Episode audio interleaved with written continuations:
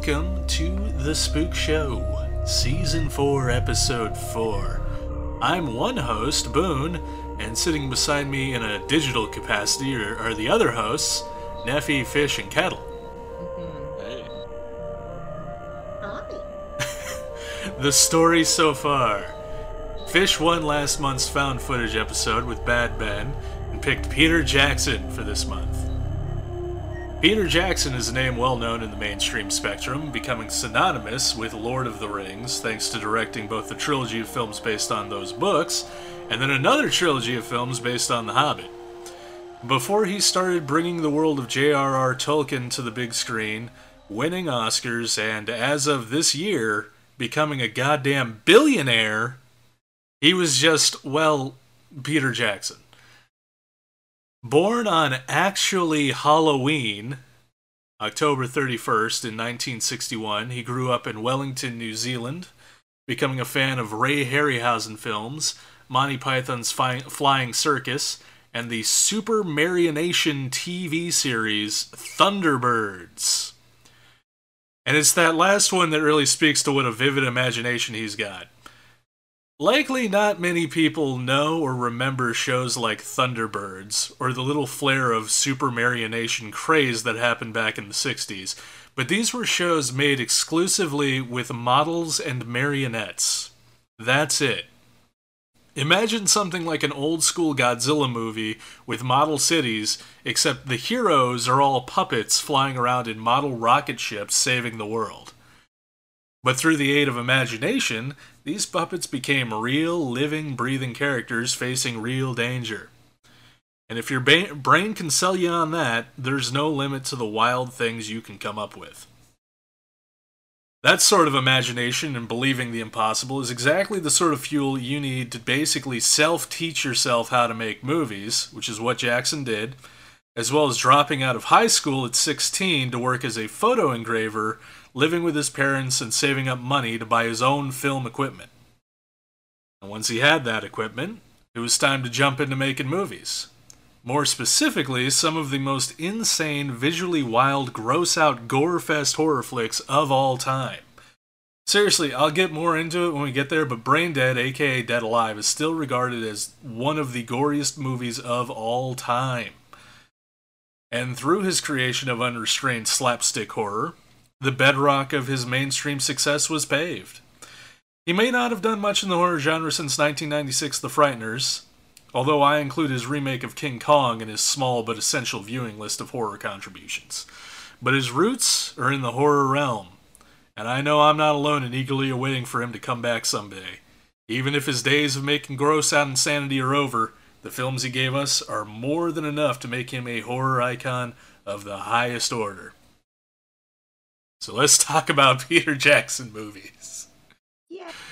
Starting with uh, Bad Taste, which was Fish's pick, right? Yeah. Yeah. It was absolutely. And I'm not going to compare everything to Lord of the Rings tonight. but you're not not going to either. no, no, no, really. it's not deserving of his brilliance. I will allow myself to comment on one thing. Yeah. I am so glad that the movies that I love more than any other movies in existence were handled by a writer and a director who put so much time and patience and love and fun and silliness into the things he creates. Yeah. Because yeah. Um this is his first feature uh film and it took him 4 years to make and his heart and his hands were in every possible crevice of this movie. he he externalized his giddiness and his imagination and that was apparently really contagious to his friends and therefore that made it really forgivable when he took up every bit of space in his life that he could from what i understand he's just he just took over. he did um well, you kind of have to, especially with like like small independent films. Like they really are they they are pure passion projects to get done. Mhm. Especially Well- something of this caliber. Absolutely. Even the actors, they fell for his endearing insanity and they became dedicated to it too. He had his friend Craig uh, who got married. He played Giles, uh, who got married, and that halted production for about four months. But then, like four years later, toward the end of the production, Craig came back. He got divorced. And he was like, "Yeah, I could be in this film now." So what? Peter did. what Peter did was like, yeah, we'll just do some short scenes, and he made it seem like he'd been there the whole time. oh, that's incredible. Who who is Giles? Was he the uh, the the guy who was coming to collect the uh, donations? I believe that was Giles. I believe that was Giles. I didn't really go on to IMDb for that one. I just knew the backstory because I did a little bit of a docu search on this one. Gotcha. um, but the story cracked me up. no, that's incredible. um, you know, and they actually, from what I got, and I'm gonna link you to this uh documentary too, but uh they made three models because they shot at a historical colonial house that he talked his dad into talking the uh land keepers into letting him use. Oh because it look it looks like a like a really like a fancy house like far fancier than someone making their first production on a low low budget should have access to or be able to do the things he does to that house exactly. And they said he was really really respectful. Uh, anything that they like might have actually messed up in the house they put back together. Um, and the three models that they used one was uh, five meters square and that one was to blast a fucking rocket through. Right. Yes. Because that's the thing that happens. And then they had a one meter square one for the liftoff. Mm-hmm, mm-hmm. and then the had an bitty baby version of that that they used as a model and they built all of this themselves as a model uh, to show you the house in the galaxy um and then that's not the only thing they built in this movie. Like the machete is cardboard with a blood tube attached to it. He made that by hand. Uh, the nice. mallet is sponge, which he gleefully in this documentary starts waving. He goes, "Yeah, you can really. It's made of sponge, so you could really hit a lot of people with it. Really, a lot of times." all the dollies, the tracks for his Bolex camera, all um the crane for his Bolex camera so he could get the high shots. Oh, he just uh, made all that stuff? He just the, him and his friends, they just made that stuff and they had to rig it oh, sometimes because all this metal was in the way on the crane and they couldn't get to certain angles because of it so he had to just he qu- quoting him he basically just had to point it at the actors and hope for the best. Yeah. um, so they figured everything out. Too much smoke on screen sometimes because of the rocket scene. so they send it off to the Cannes Film Festival, and honestly, as a result of all the talent and the heart put into it, the comedic and frankly vile story. that represents like three out of four of the movies we're watching or we're talking about tonight. Of hungry alien entrepreneurs terrorizing and picking off a whole town. Won 10 countries over to the weird side, and they got a Gore Award in Paris. And hey. that's very coveted. so, yeah, you go, Peter Jackson maker of Lord of the Rings. beautiful man. this this is where he started. I absolutely love this movie. It um, is. It's been a long time since I've seen it, but I, I forgot just uh-huh. how wonderful this movie is. Same. A lot of these movies I watched once, and I love Peter Jackson to death, but I probably would never have watched him again if it weren't for this show. Because they were so gross. They're very gross. he goes full gross out for for like the early stage of his career. Uh, oh, sorry, go on. No, go ahead. Go ahead. Oh, I was just gonna say the one thing that like because I've I I haven't seen this movie in a long time, but when I I did like first get a copy of it, like I watched the hell out of it a number of times. Uh, but one of the things like I never really like noticed was like like Peter Jackson's in the movie twice. Like he plays two characters. I noticed that. Um, probably probably his most prominent acting roles in in his movies. Uh, but I did I never noticed before that like what a champ he is because not only does he do dual duty in acting roles but like he made sure that that all of the most dangerous insane things that characters went through happened to those characters like dangling off the side of a cliff for an extended period of time. Like all, all all the really dangerous like stunt type stuff. Like it was his characters at the forefront of it which i thought was like okay that's that's cool. That's like okay like i want as the director i want this but like i don't want to risk anyone else else's life or limb for it. So i'll just i'll just do it myself. And if i fall off a cliff you know that's on me I did it doing something I love. And it's hard Yeah. not to compare everything to Lord of the Rings because it's Because it's you. I well, yeah, one because it's me, but also I'm seeing my favorite directors beginnings to at like now I look back at Lord of the Rings and I watch it and I'm like, "Oh, okay, so that's where that came from." all all of the insane like and unique camera work and and also just just camera down to trickery the SFX, down to the SFX. Yeah. Like, for this movie, he created so the guy that's throwing up for like two minutes fucking straight. I had to turn the fucking. I I could only look at a clip of it, and I had to turn it. um, he that's him, and Mhm.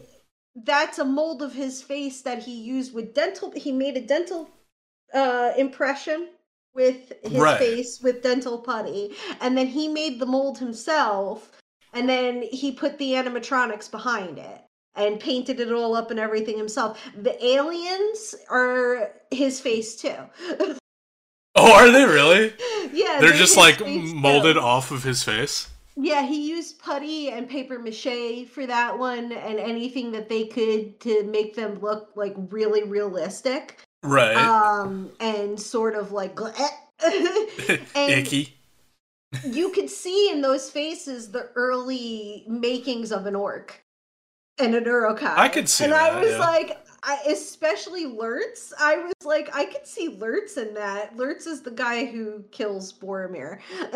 all right So, yeah the yeah. main one the main Uruk, uh, Saruman. Yeah, um, so it's kind of cool and it's kind of nostalgic and it's like almost like a bonding experience. Like, you know, it's weird to say you bond with actors and you bond with directors because you don't really know them, so you can't really bond with them. It's- But you're getting a peek at their life and it's really cool, especially Yeah. one like him.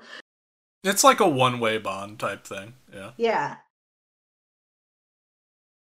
Sorry. I, I gonna ramble No, I- hey. all night. yeah i mean it- it's your month and and it's your movie so if anyone's gonna ramble on about well, i ramble on more than most so it's nice when other people do it.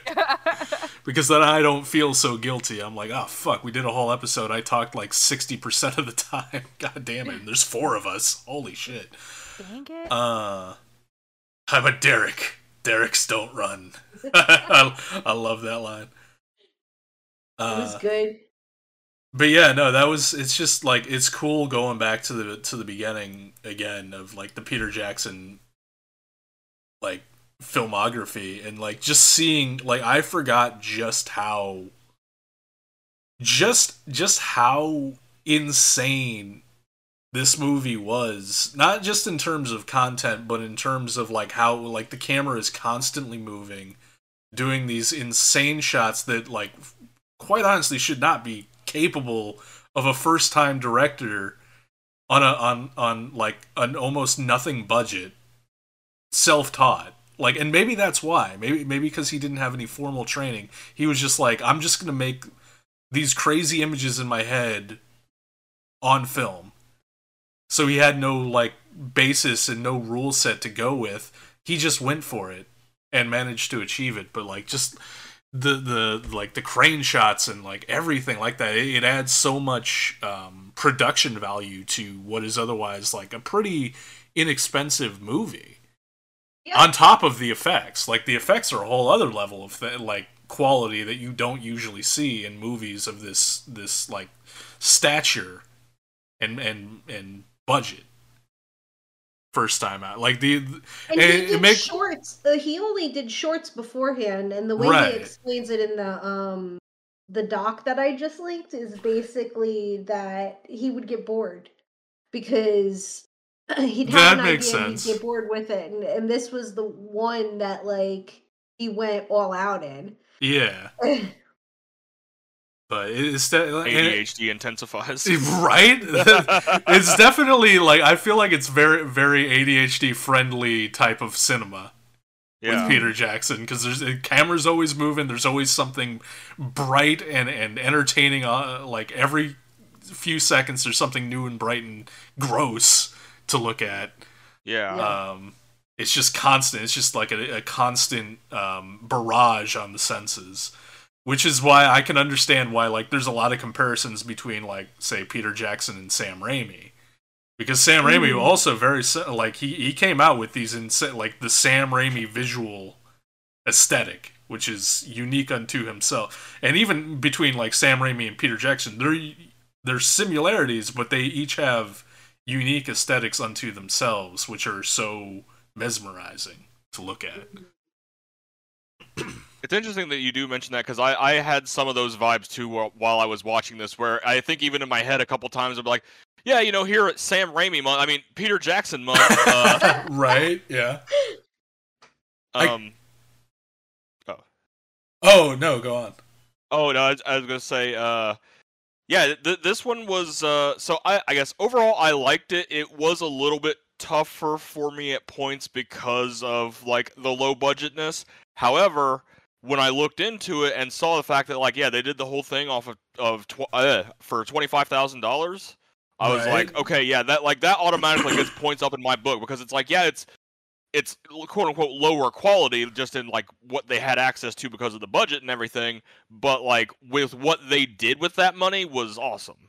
Right. Yeah. So uh, I I did enjoy that.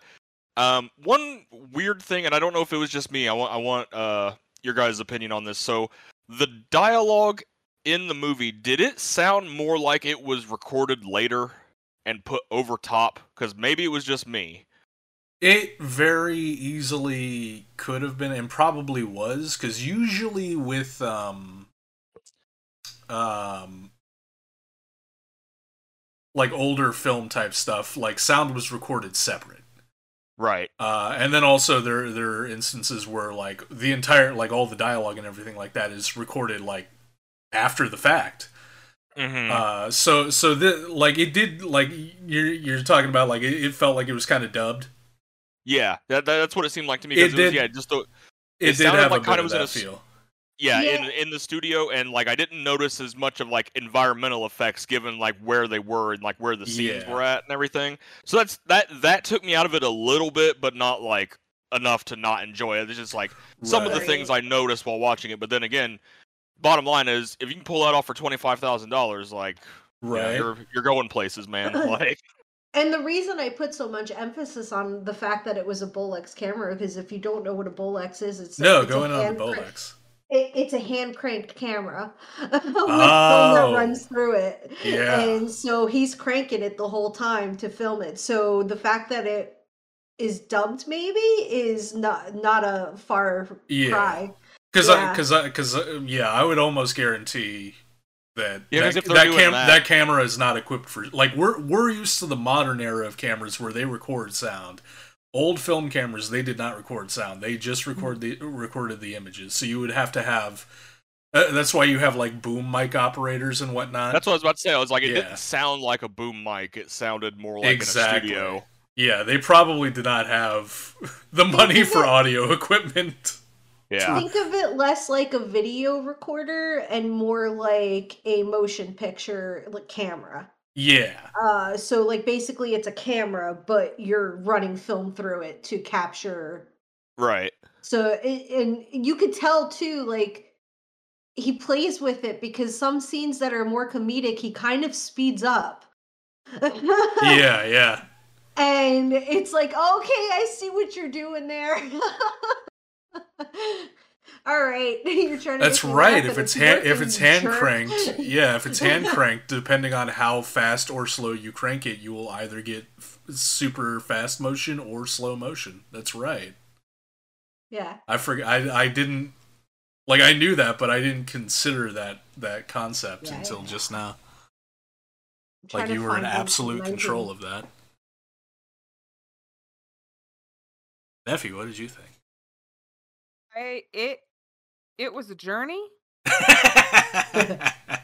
It was a I don't even know if I remember exactly what the plot was, nor did I realize entirely what the plot was until I, I think I came to from the experience halfway through and um all of a sudden there was this alien with a really big butt that was just hanging out of his pants and um I don't understand how I got there.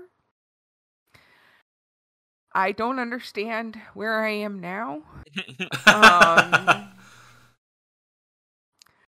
I'm I'm I'm very confused honestly. All I can say is um I don't remember his name, but man who will bring hell to fury of the aliens who had to oh, Derek. There we go, mm-hmm. Derek. Okay. Derek. He, yeah, he's, a- he a Derek. Derek's don't his- run. shoving his fucking brain back into his head. I'm just sitting there and I'm literally having moments because I'm just like, this is. It's not even so much like that. It's that it it it, it doesn't look like brain matter. It just the the texture of it just looks so gross and i can just imagine the texture and i'm just sitting there the entire time i'm like oh what if you had to clean it up? What if you had to clean it up?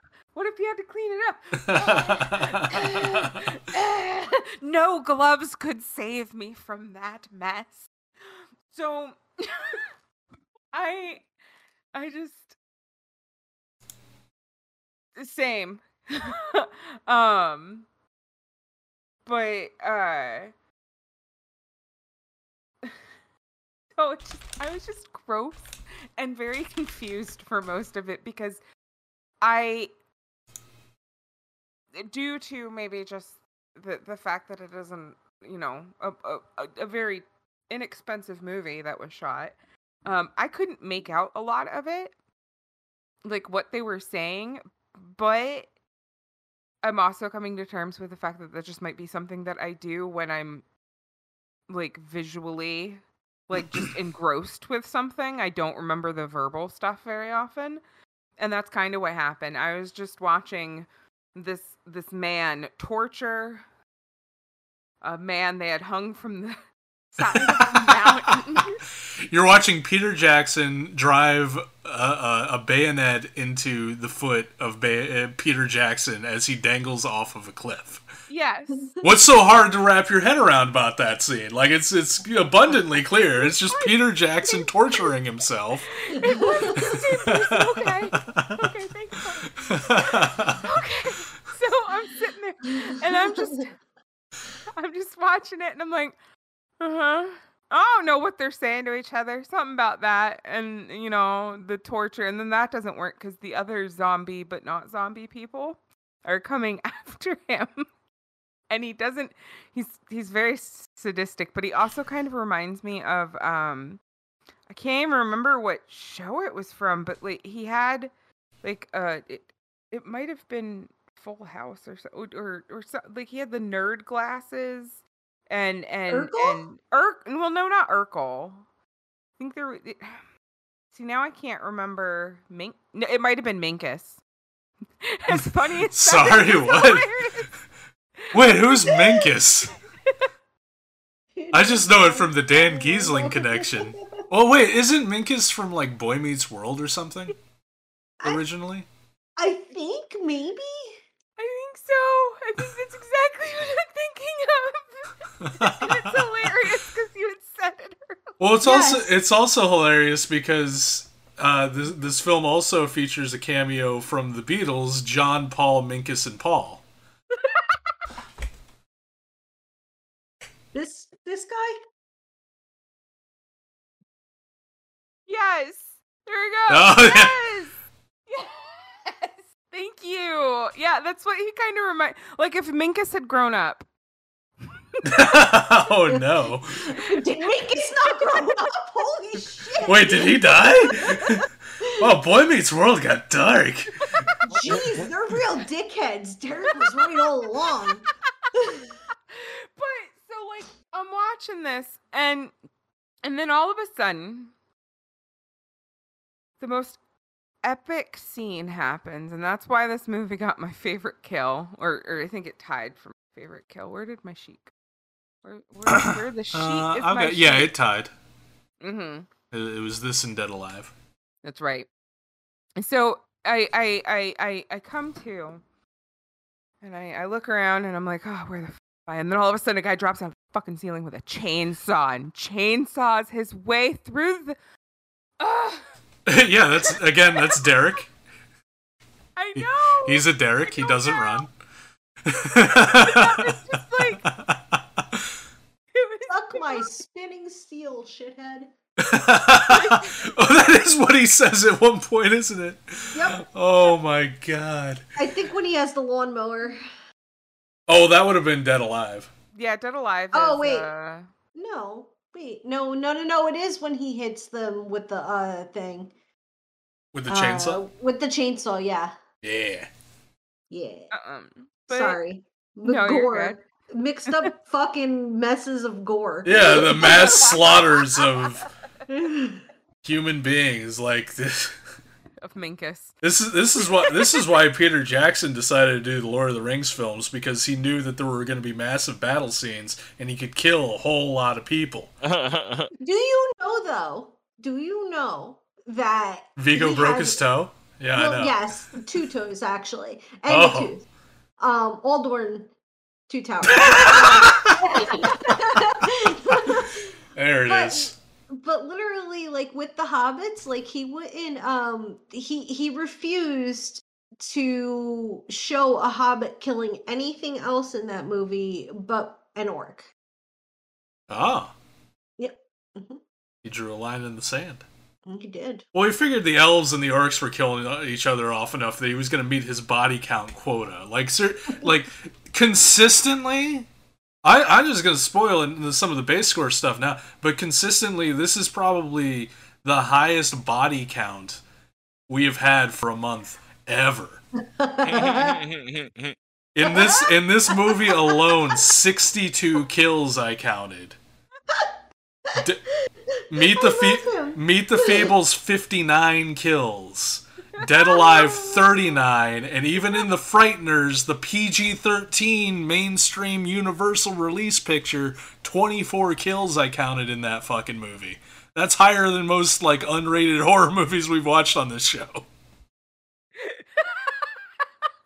Like what is it? That's like almost 200 people killed over the course of these four movies.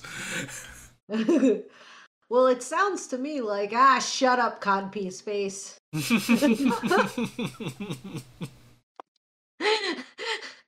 his humor he is so funny yeah. He is such a funny writer. Like, and you just want to grab his cheeks and just be like, "Oh, Peter, you're something. You're a little mischievous. You." you a little rascal. That makes sense though about like the models and stuff and why he's so good with model work. That again, that I, I don't know for a fact, but like that strikes me as as someone who grew up loving like Thunderbirds, which was nothing but models. right. So and, and like well done model stuff too. Like I I watched a little bit of Thunderbirds. Mostly I, I was more into Captain Scarlet. Um, but they they were immensely fun shows and, and like all models. So like yeah, if you were super into that, I could see that like in impressionable minds and all. You start you start fiddling. You you see the possibilities of model work, so you can aspire to it. I think it's especially sweet because, and it- I'm gonna bring it uh personal because I mean he's my favorite for a reason. Mhm. He reminds me of an exaggerated version of my dad. My dad used to do little things like make little well, I'm going to tell a story really quick. My father used to take my aunt's Barbies, and G.I. Joe never got to save Barbie in the little militia expedition. Oh no! Barbie, Barbie sometimes, Barbie sometimes got melted by a cherry bomb. she got decapitated once. She was a prisoner of war. Oh my god! My dad was a little. A Did he little film any of these? Like, if he had a Super No. 8 camera, like th- this would have been like the early films of your dad. No, he never filmed them. What he used to do is my grandmother had brown paper lunch bags, and just to keep him occupied, she would hand him the brown paper lunch bags and she would give him a pencil, and he would do little military strategies and draw out the actual little military thing happening. Like, that was- he- he- Nice. The strategy first, and then he would draw out like little guys fighting each other. Right, that's how the because- went. Because because because no no uh, no plan or what what's the saying like like no plan is 100% as soon as it meets the enemy. Something to that effect. something and he like that's how he entertained himself as a middle child and i gotta tell you a middle child being a middle child being both being a middle child is a lot like being an only child and peter jackson was an only child and he this is how he sort of Entertained. expressed himself and entertained this, himself this is how he played with himself. Yeah. yeah pretty much and he was such a sweet little guy and so respectful or he is such a sweet man and so respectful like it's so easy that's what i mean like he's so endearing that you could see how much heart he's putting into this work and how much work he's actually putting in to get make it creative that like no joke that this literally became a cult classic for people Yeah, and you can you can see it on the like the when you watch enough movies, you start to be able to pick up on stuff like if the people making the movie were having fun. hmm And, and with pretty much all of his movies, you can tell people are having fun. Hmm Like they're they're having a good time making the like especially with this one. You you could see just how much fun every like everyone's just fucking around and having a good time. Essentially, he's just hanging out with his friends who just happens Yeah. to be making a movie too. Yeah, and, and and kudos to him for having the the like being able to do that, but keep it focused enough to create like a solid film, Right. a, a batshit insane all over the place film, but like one that that it like the finished product is entertaining to watch, and, and like the it holds together. You hear stories like this, and you probably hear them for every single one of his movies, but you hear stories like this about how he was behind the scenes of his first feature film in 1987, all the way to winning how many Oscars for Lord of the Rings? I think it was like 11 or something like that. It was a lot. Like I, I think I, if I remember correctly, it got nominated for like the first two got nominated for some, but it, they didn't really start actually giving them to him until Return of the King because at that point they had to like take the bow, bend the knee, and give him something. right. And but they really didn't want to because it was a genre film, I'm sure. Mhm. Yes, they were that, and it was a big deal because of that too. Mm-hmm. Like, oh my God, the Os- the Academy gave him this when it was such a fantasy. uh, right. Yeah, they they don't like handing uh, like major awards out to genre films. They just don't. and it, but you hear like even to that extent of fame because Lord of the Rings is really fucking famous. If you guys couldn't tell, even if I've never heard a of it. rock.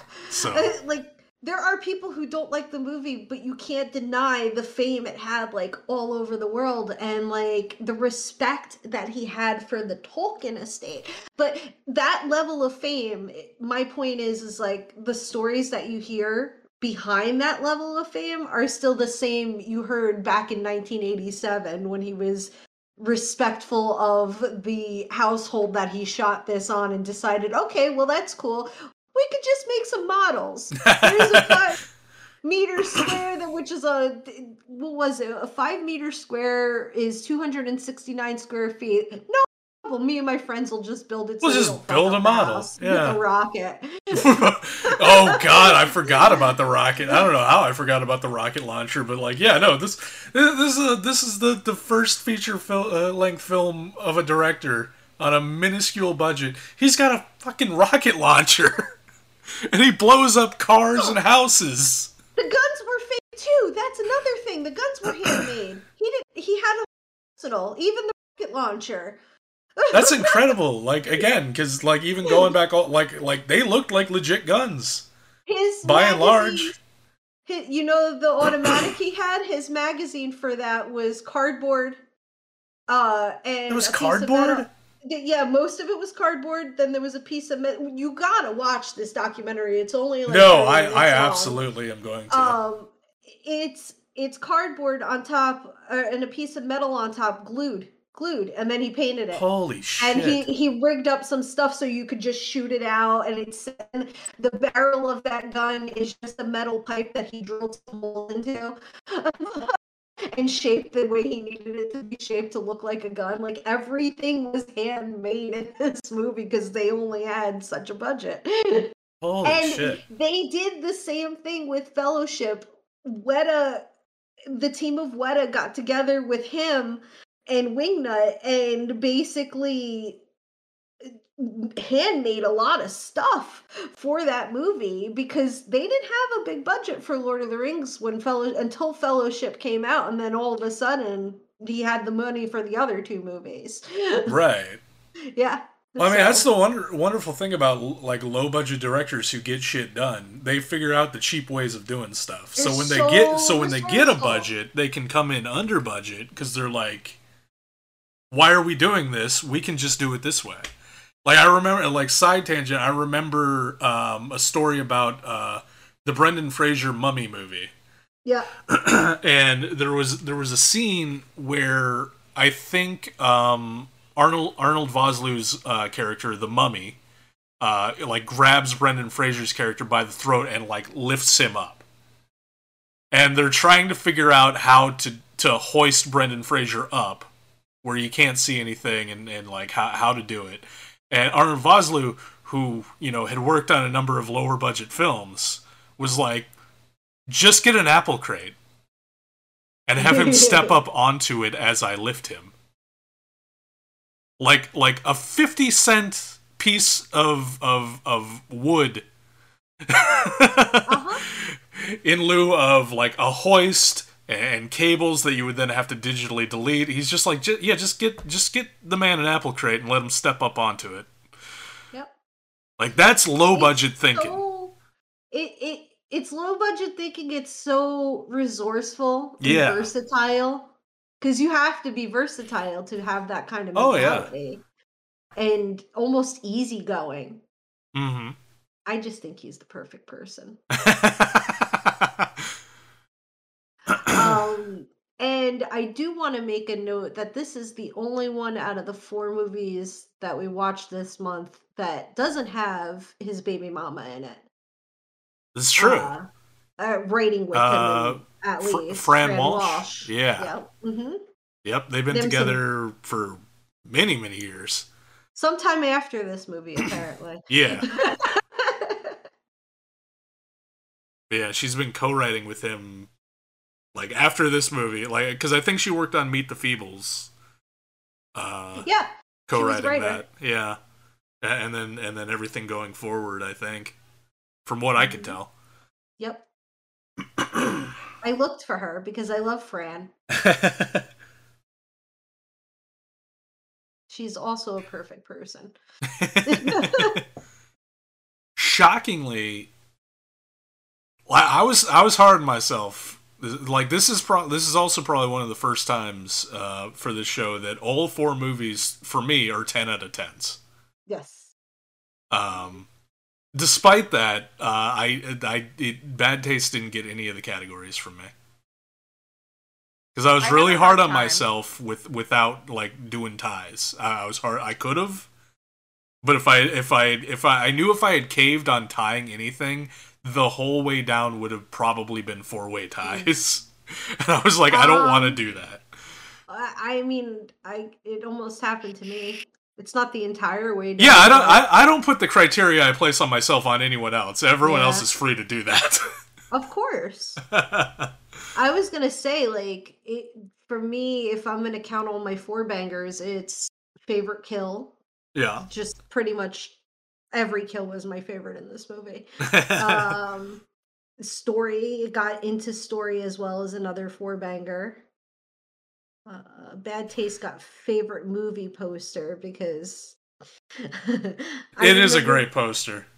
i remember going past this movie poster at a blockbuster all the time and sneak taking a look at it because mary wouldn't let me get it and then my mom let me get it one night and i was just so freaking excited and that's the first and only time i watched it besides for this month um There was a similar story for me, only it wasn't bad taste. It was Dead Alive. For years and years, I would like walk past, like I the the the cover of Dead Alive would catch my eye in in the rental store, and I would look at it and I just wouldn't rent it. Like I was allowed to rent it because like Right. who the- who the fuck cares? was was the concept uh, that I had at that point as far as parental guidance. Mhm. But I like I would I would glance at it, I'm like that looks interesting, and then I'd go rent something else, and I'd come back the next week and I'd be like that looks interesting. I'd rent something else, and finally I rented it. That's Yeah, I- skipping ahead to Dead Alive. Yeah, no, but I mean, to to the same end, I remember uh, in my local vi- video store growing up, I remember seeing that poster as well. But yeah, I was I wasn't allowed to see such things at the time, and by Right. then I, I you know, kind of really just long forgotten about it. Um, yeah, But yeah, uh, for my categories, bad taste. The only one it got for me, I did give it sleeper hit because of a overall. Yeah, I thought it was pretty interesting, and again, just the whole what he does with the budget, like, is just insanely impressive to me. Like that's that's my big rave about the movie. Is just like holy shit, you know. yeah, like well done. Mhm. You go, Peter Jackson. and also, as a little uh, addendum to poster things, I will say I do like the bad taste poster, and also, I you know, I like the Meet the Feebles poster. They're kind of spoilery though. Little True. bit. You know, I, I Yeah. don't I don't much care for that. Other than that, I think they look good. But that was just something I noticed too, because I was like, as I'm watching the movie, I'm like, well, when's that ball sack looking guy showing up? Like, right, right. the top of that, the top of the head on those, when I talked about him taking up space, the top of the head on those were a little flat because he was baking them in his mother's oven. and it didn't quite fit. of course, you gotta improvise. Yep. So yeah, you gave it. You gave it favorite poster. Mm, favorite poster. It got comfiest movie. That was actually only a two way tie. Yeah. Uh, most quotable. Um, which also was a four way tie. Uh, Understandable. uh, uh, you know what? Favorite SFX across the board. I could not pick my favorite SFX from the man who created all his FSX. F, uh, with that word.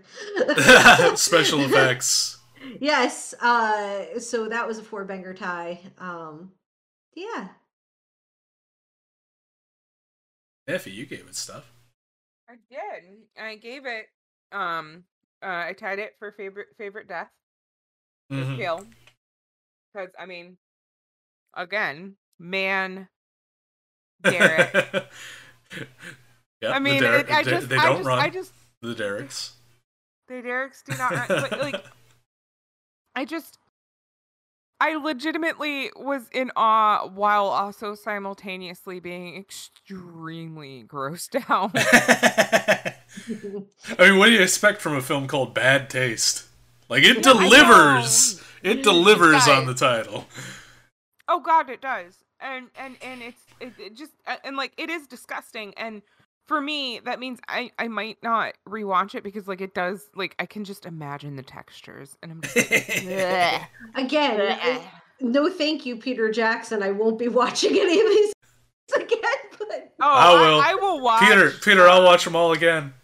I've watched I'll them all many I'll- times. I'll watch them all again, Peter. Peter, Peter. I know you're a billionaire, Um, but you can come on our show. It's cool. Um, but but I, Dead Alive is like my fave though. But anyway, um, uh, and it also got um, it got tied for most quotable. Asking me what it was, I don't know how I judge what is most quotable. Is while I'm watching at the movie, I know if whether or not I have said, ah, ha ha, I could potentially remember that. And then inevitably I don't, but the chance that I go, ha ha ha, ha I could remember that that gets most quotable. If I watch they this movie all- ten more times, that would become part of my day-to-day vernacular. Yes. yeah, so it'd take me a lot more viewings than say the average bear. Yeah. Um, but Or you're uh, me, and that shit just gets dumped into the subconscious, and then you're quoting it semi-regularly, and you've forgotten where it comes from. I just Until you another Lord rewatch of the it. Rings connection Oh, about most quotable. I got me to thinking. I was like, you know what? He really does have some quotable fucking movies. Because how many times do I say Lord of the Rings is those breakfast. mov- those movies are hugely quotable. Yeah. Yeah, we we did a, a rewatch in January, and uh, it's it, the first time I'd sat down and watched them in a little bit, and like there's just so many times where I'm just like, that's a meme, that's a meme, that's a meme, that's a meme, like. yeah. Meets Or just casual- money, boys. The Yeah. the amount of time the amount of times I hear like just casual off the cuff uh, like Lord of the Rings lines quoted. yeah. Just just I across mean, the board Just like either to me. yeah, either- a million of them. e- yeah, either from fish or myself or just in general like in the wild, you know, like yeah, those those movies are hugely quotable. Meanwhile, I've watched Once Upon a Time in Hollywood probably well over 40 times now. We're And I quoting that still- too. I can quote it, Yeah. but I still still, have trouble not quoting nearly Lord of the as- Rings, Naff. Like, well, no, but even then, so like something I've watched so many times, like I still can't get it right half the time. But So I'm okay. Eh, I'm not. I'm not beating myself up for it. I just know who I am. I Yeah. love Once Yeah. A Time in Hollywood. I I do, but I still can't quote shit. That's just not my. That's just not my thing. Which is why I'm way more lenient with my most quotable because I know I may not quote it, but I sure as heck know what you guys are gonna remember. Right? so like that's why it was so that way that's why it was tied for me because uh most quotable is really just not an applicable thing for me that's not how i do i'm like those t-shirts you get that have the wrong sayings on them right. yeah that's me that's that's I i'm like you. It, is me like i'm okay with that but that's all right i'm like the person that's like you know you always gotta go to the green of the grasser you know Yeah, Like, that's the- the- that's the expression. Yeah, the four Billy Goats Groof. You know, that's me, and I'm okay with that. And it's only gonna get better as I get older. So, but yeah, that's that's how I do most quotable personally. like that, that's just how it has to work. Um, it, didn't get anything else for me though. Um, Boone Boone is aware as to what got most of my stuff. I, I have a yeah, I can see all. I can see all. I'm fucking God over here. Calm down. Not really. Calm down. Calm yourself. no. Would Oh, move- or- or It doesn't matter because I don't believe in a god, so. there you go. Yeah, no, nobody believes in me. It's it's the worst. Wow. I'd have- I'd have Aw, way- that's sad. That's sad. I'd have. Scrub Lord. Boone to- no, no. This no. is how you. This is how you get followers as a as a you know. Boone's the first Scrub Lord. What did I tell Hello? you? Stop beating yourself up. Stop it. Stop. No. No, he's not beating himself up. He's being I'm beating conniving. myself off. It's different. Wait, hold on. He's Sorry. Wow. Anyway. you tried to twist my words on me. Anyway, m- almost like you're an author. I've never written a word in my life. Words. anyway, meet the Feebles, Uh-huh. which was Neffy's pick. Mm-hmm. What you got to tell us about Meet the Feebles? Do I really have to say anything about this movie? I mean, Yes! God's sakes, Yeah. the entire Explain goddamn- yourself. It's a movie about very inappropriate dolls doing very inappropriate things with very inappropriate each other. Very yeah, this no, movie gave us, uh, I guess, for for all intents and purposes, I'm probably just gonna refer to these guys as Muppets because that's what they make me think of. yeah. Yes. Uh, we got Muppet titties and Muppet Vietnam. Like, Yep. you know, Even- No, no, I. Could you want any more? yeah. Yeah, I That's don't. the as as a youth that grew up with the Muppets. Like, I mean, it was the movie I've been waiting for my entire life. You know. I watched this. Okay, so Meet the Feebles, catchy soundtrack. yes. Uh, for for one, um, but it's it's basically Peter Jackson, his crafty little wily ways, his his beautiful his beautiful gray matter, decided I want to make something that's really inappropriate and really disgusting. And heck, I want to be as offensive as I can be. And I'm like, okay, all right, I got you. I got you. I went through that stage too. You're in right in the right age bracket, right in the right brain section for it. Let's go. Let's go. And he's going to do it his way, which is, of course, going to be as disgusting as humanly possible. I didn't think Muppets could be disgusting. They can be disgusting. oh, they can Uh, be disgusting. The foul creatures, the Muppet. and yeah, so he, he you know he does it he does it in a way where i think if he had had the budget to have people do this he might have done it with people. Maybe. Who knows? He also really likes making things.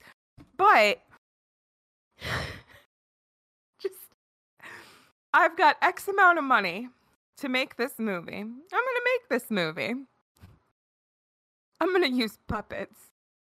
We're Yeah. gonna have like a fairly short cast but not only am I going to have a low budget, I'm still going to come into this late. I'm going to deliver late. Wait, what? He delivered late. He delivered, well, this movie came in, what was it? It was slightly over budget, which granted, it didn't cost, uh, fudge, where did all the prices go? I can never keep the, oh, God. See, now I try and do now. Now, oh, the budget was a se- uh, seven hundred and fifty thousand estimated, but um, apparently it was supposed to be I think closer to like 500, Mhm. 500 or four hundred, and um, yeah, he went over budget and he went overtime. It was because he took just because he was being he was being himself, which isn't a bad thing. Um, it it's just for for what is this? Is this his third movie? Second movie? Uh, Yeah. second, I believe. Second, yeah. I, I think I think it was bad taste, and then this. Well, technically, this came out in. If we're if we're going by, I think United States release, it came out in '95. oh yeah, no. The, the the date I have on this one is eighty nine. Okay, okay. Well, yeah, because it did technically. It just it took forever to come over here. Oh yeah, But- that doesn't. It, it's still pretty like of all of his movies. Like I think it's less obscure now, but like back in the day, like this was the one that like, you know, Bad Taste got a DVD release. Good luck finding Meet the Feebles. right. Yeah, yeah. He was a Uh, little sus on this one. It it was. It, it was like so we've got we've got basically it's a it's a variety hour show so back in what would this be with variety hours would have been popular in like the 60s 70s 80s Yeah. Yeah, a lot of that. Yeah. time, yeah Yeah. because that's that's what i'm thinking and so it's it's that kind of thing like uh uh uh, uh Sonny and Cher or, or something like that Partridge Family. yeah, that, that's what they're trying to be. And you've got, you know, the Heidi the hippo, and she's this this opera singer, very uh, well endowed, madam. she got big That- titties. she got big titties. Uh, that that is your very skilled singer, and and you know the crew that has varying levels of, I would say neuroses, but they're quite honestly at this point they're all just insane. yes. Um, and then we have Thespians, Neffy, be more aware. Gosh, no.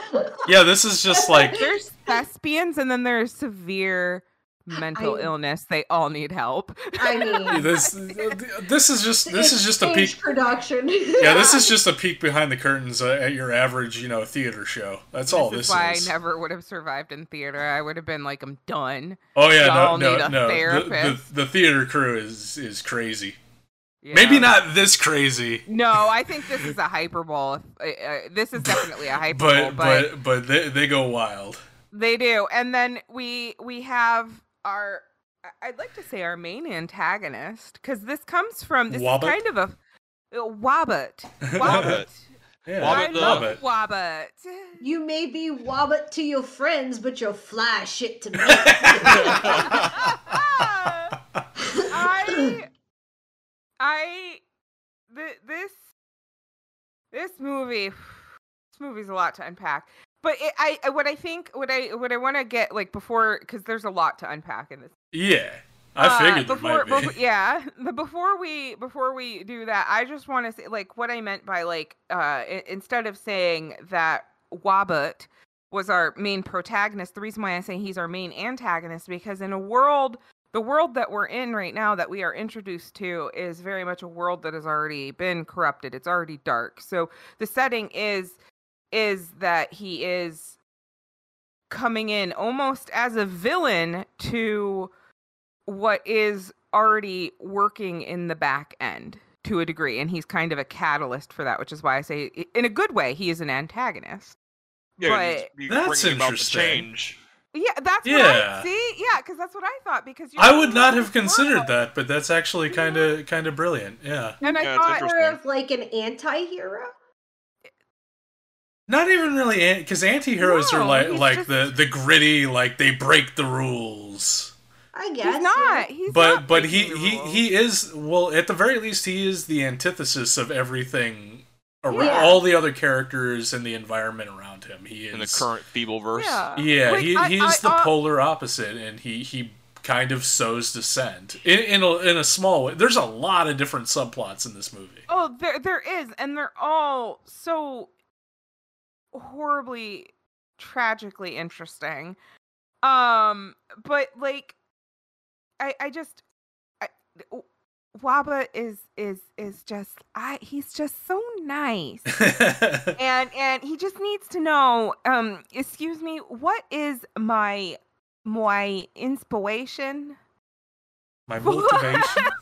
my inspiration for standing God at this at his post.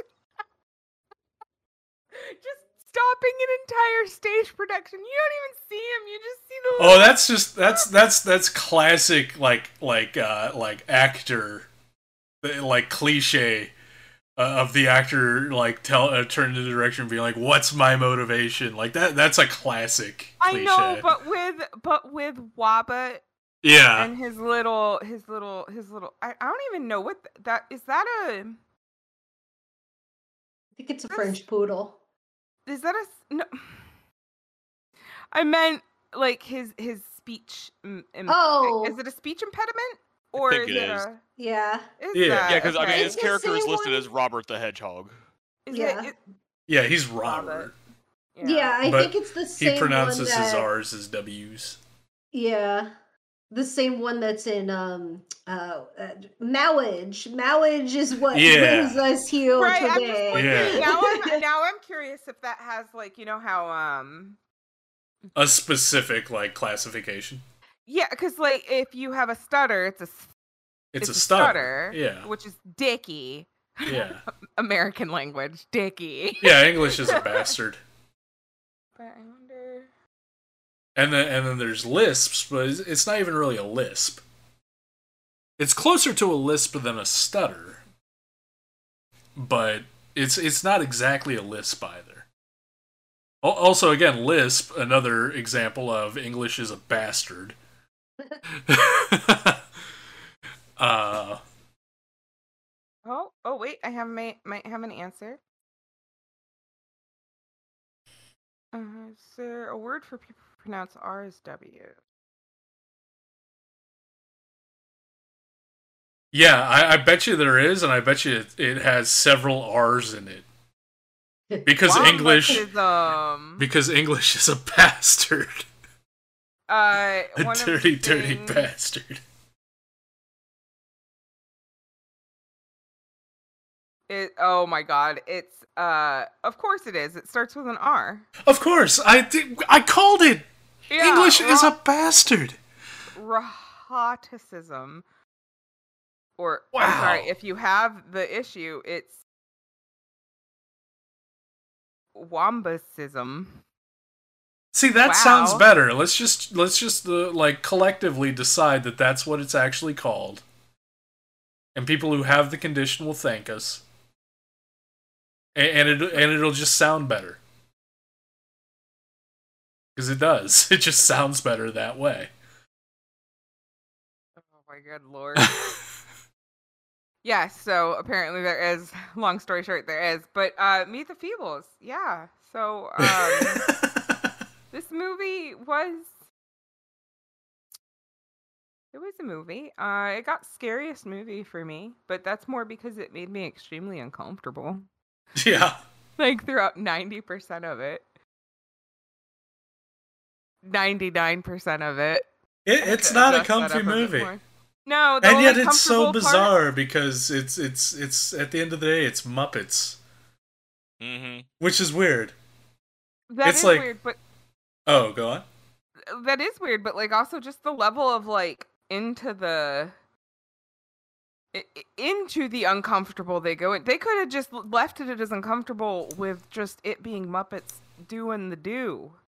All right, I didn't. I need to know that Muppet. Well, I knew that. I I know the internet exists, but it, like we've got a Vietnam uh Entire Vietnam flashback. yeah. yeah, yeah, and he's direct like, and it's like It's it's pulled str- pulled straight out of Deer Hunter. Right? like it's literally just what if Deer Hunter, but it was a Muppet alligator. He's a lizard. oh, is he a lizard? I He's a I, I lizard. thought he. wa- Well, I mean, alligators are kind of lizards. No, they're reptiles. Or Yeah. amphibians. Oh, there, yeah. Thanks, fish. What fish said? Gorillas or monkeys? What, what's Listen, what's the just big assumed deal? They were dinosaurs. I, I just assumed they were dinosaurs.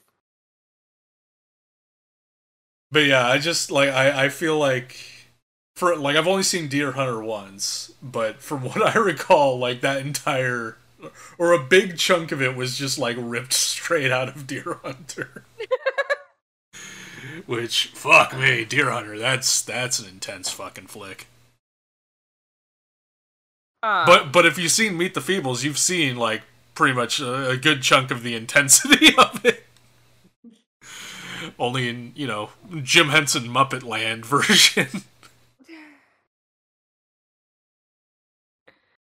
Uh, and was anybody else disturbed by the half elephant, half chicken baby and Yeah. Asked disturbed how? by everything in this movie. It's But not. that was It's not the my whole child. I'm telling you. And then you see it, and it's like your eyes. and the worm guy looks over. He's like, "Oh, oh, Got oh your no. eyes, Sid. it's got your eyes, Sid, and your trunk and your ears and your entire damn head." No. There's The fly. Oh, the fly. What a, what a wonderfully disgusting representation of or, uh, uh, of a tabloid reporter. the fly in the Yep. toilet seat made me realize I'm gonna put this to the news. Because it's literally a fly on the wall. He's Yeah. seeing everything. like except for the frighteners i'll have one of these for every movie but the fly in the toilet scene made me realize why in the world i only watched this movie once in my life because the gross scenes are really fucking gross It's really gross. there is something sus about PJ on this one. Eh, but at the same, you can't. You, like it, it, it's it's one of those things where it's just like it's it's absolutely disgusting, but it makes perfect sense. Mhm. Like it's a fly. Of course, it's gonna be in the toilet eating a turd. oh, It's a God, why fly. Have to look like actual turd. But but he makes it so disgusting. I get it. No, it's. I, I'm actually not mad about him being sus. He's the kind of crazy where it's admirable. It's like it's so it's so gross. No one should be able to get away with it, but he does it in such a way Mhm. that you can't argue with it. You, it's just like it's like it makes too much sense to argue. It's like, well, of course, of course, that's how it would be. The masturbation masturbation scene while the rabbits were fucking. I was like, serious. My notes were literally, seriously, PJ, what the fuck? LMFAO. so oh, gross. gross. So, so I have a couple little bits of, of like trivia that I found like a lot of fun. So, did anybody see Peter Jackson? Yes. no, Not in this one, no. No. Okay. Fish, you said yes. Where? Uh, I thought he was in the War with his costume at one point. I could be wrong. He was in uh he was actually he appears as himself. And he appears in the in the audience wearing one of the alien costumes from Bad Taste. Oh. oh, I missed that. So I got mixed up mixed up on costumes. Well, if you look a little bit closer, you'll notice he might be one of the few in the audience that's actually real. The rest of the audience is actually cardboard cutouts. of course. I fucking love him so much. So, did and you just- also, Can can you got me on a note? Did Boone in your monologue? Did you say that he didn't put himself in his movies a lot? Because it's quite the opposite. No, no, no, no, no.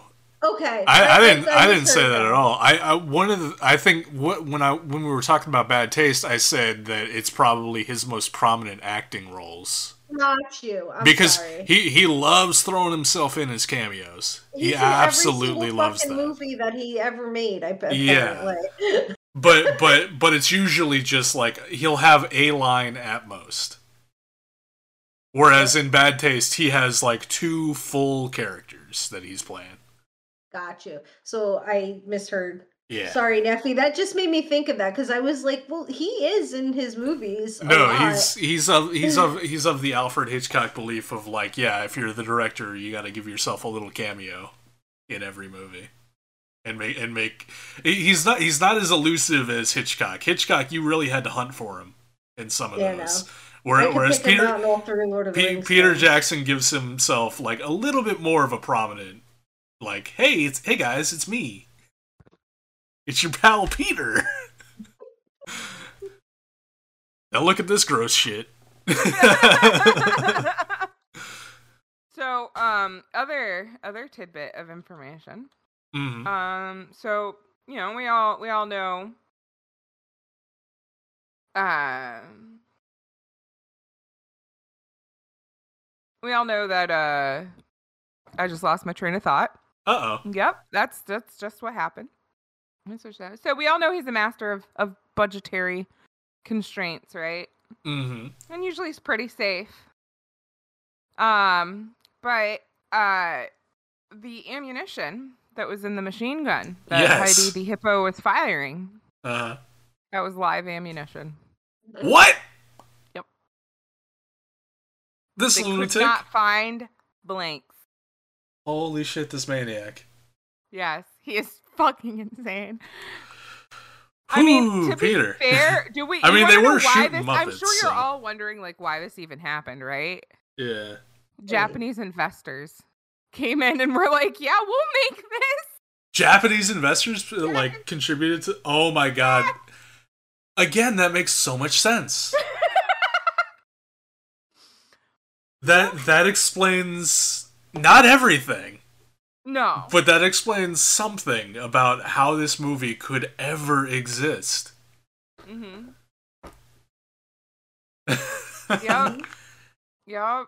Also. Uh, thank uh, once again, thank you, Japan, mm-hmm. for so many things, but also for Meet the Feebles. it it's it's interesting. It's definitely interesting. Eh, It's not even that it's bad. It's just it's a lot of movie and a lot of stuff thrown into your face all at once. Like it's dealing with everything rough it possibly can think of dealing with from eating disorders to drug addictions to STDs.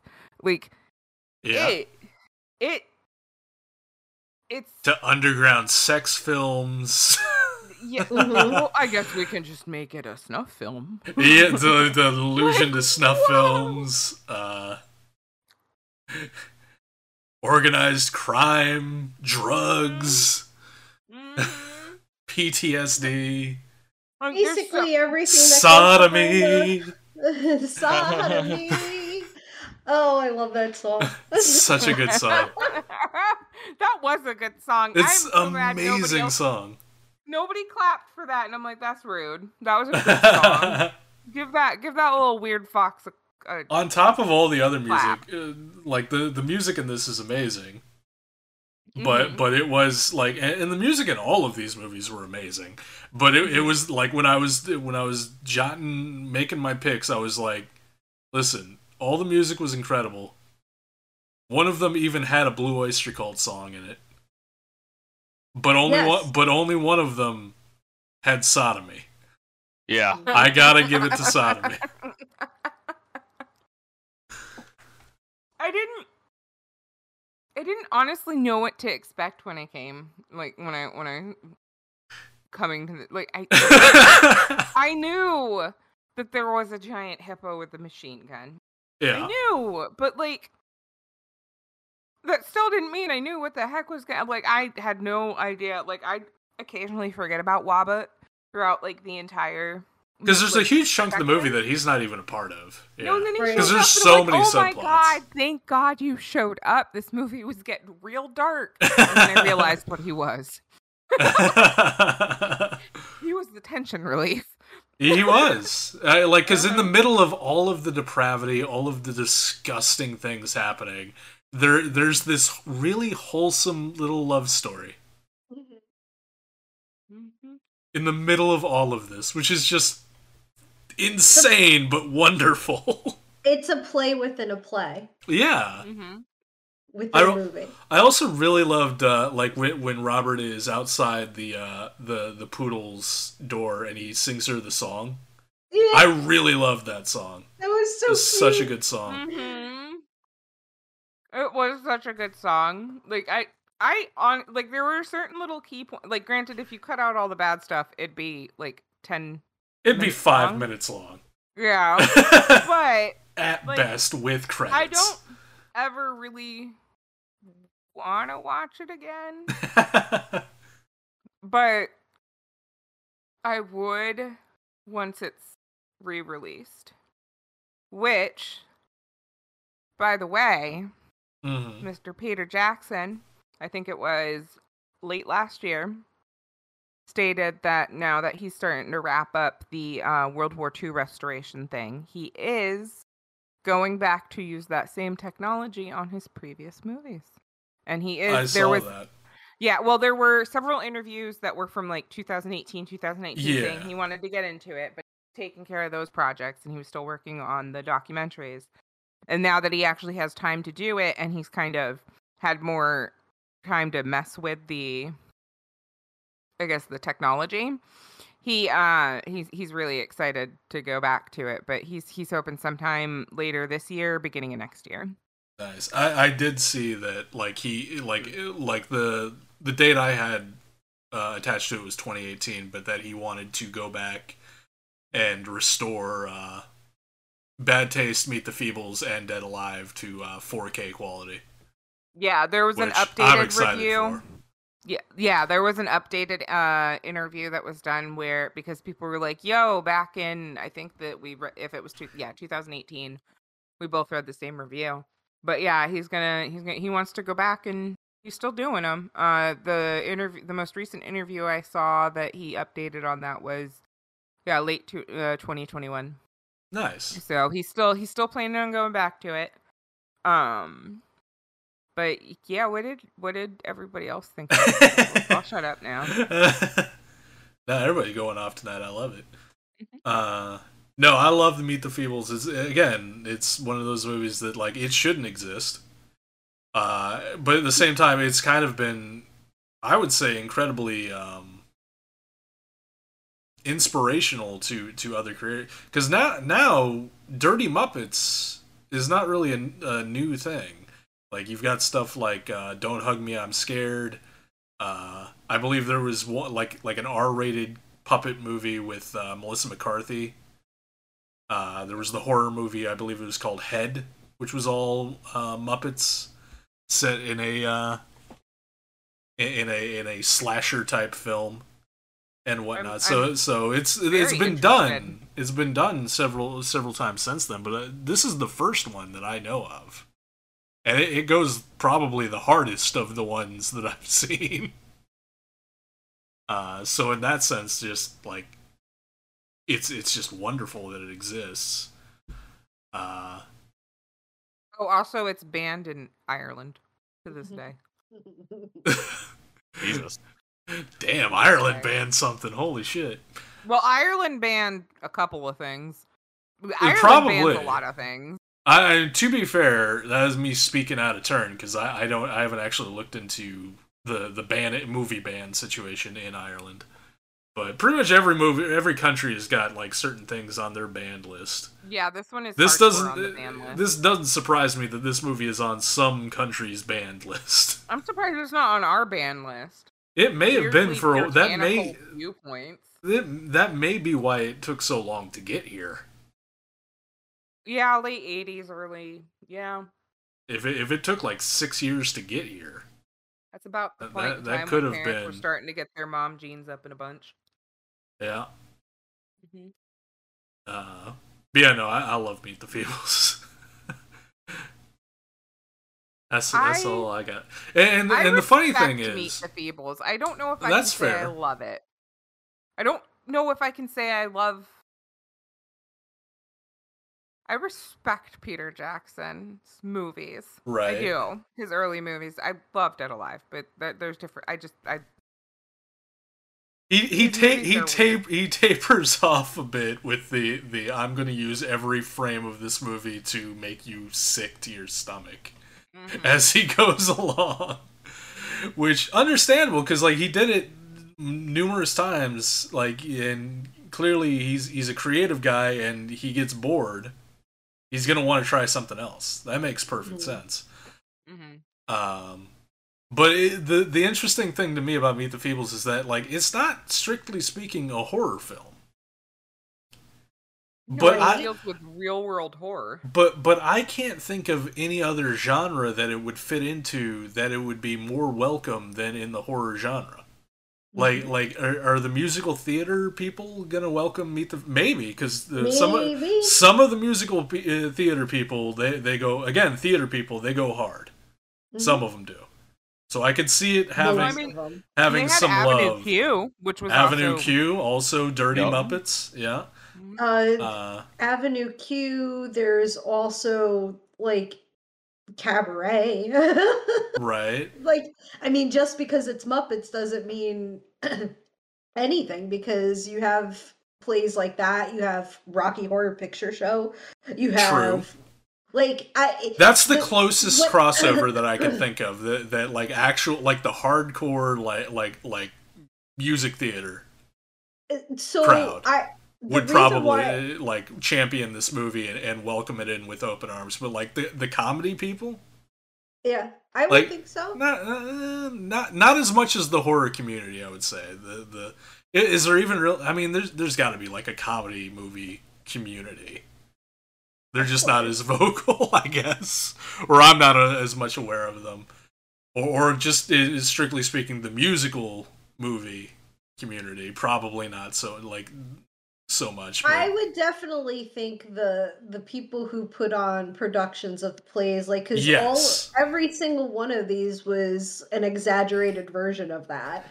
yes, And the reason why I loved it so much is like I love plays, and it was it's not a new concept to play with in a play, but it literally was that. It's like a sneak uh, peek behind the screen or Yeah. behind the literal curtain.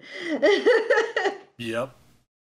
and you get to see the manager of a, a production stage who's trying to get his production crew to just fucking get up there, sing your song, and then Hit you have cues. each and every actor being an actor and having so much more going on in their life that's ending up creating their their uh well of of uh theatrics Right. Yeah. because because in art pain is art Yep.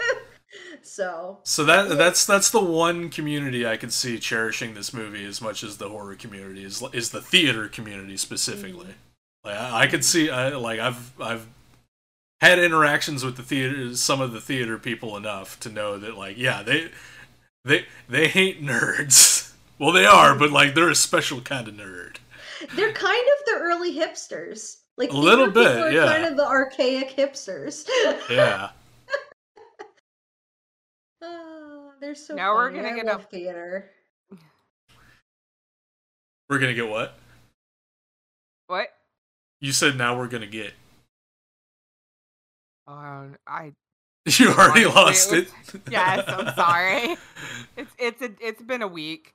it has been a week. It has been a week. My brain is at like 75% right now. Like Yeah. What did you think, Kettle? What did you Yeah. take away of Meet the Feebles? Uh, it was very no that's the thing it was it was very interesting like it uh i don't know just like a roller coaster of weird shit like Uh, i'm kind of in, on, in the same boat of like i doubt i would watch it again but i'm glad i got the experience this time. Right. um and and also i i guess i'm um, i'm happy that it's like it's one of those movies that it's like i'm happy it got made. It's weird. It's fucked up you know kind of offensive nowadays but whatever.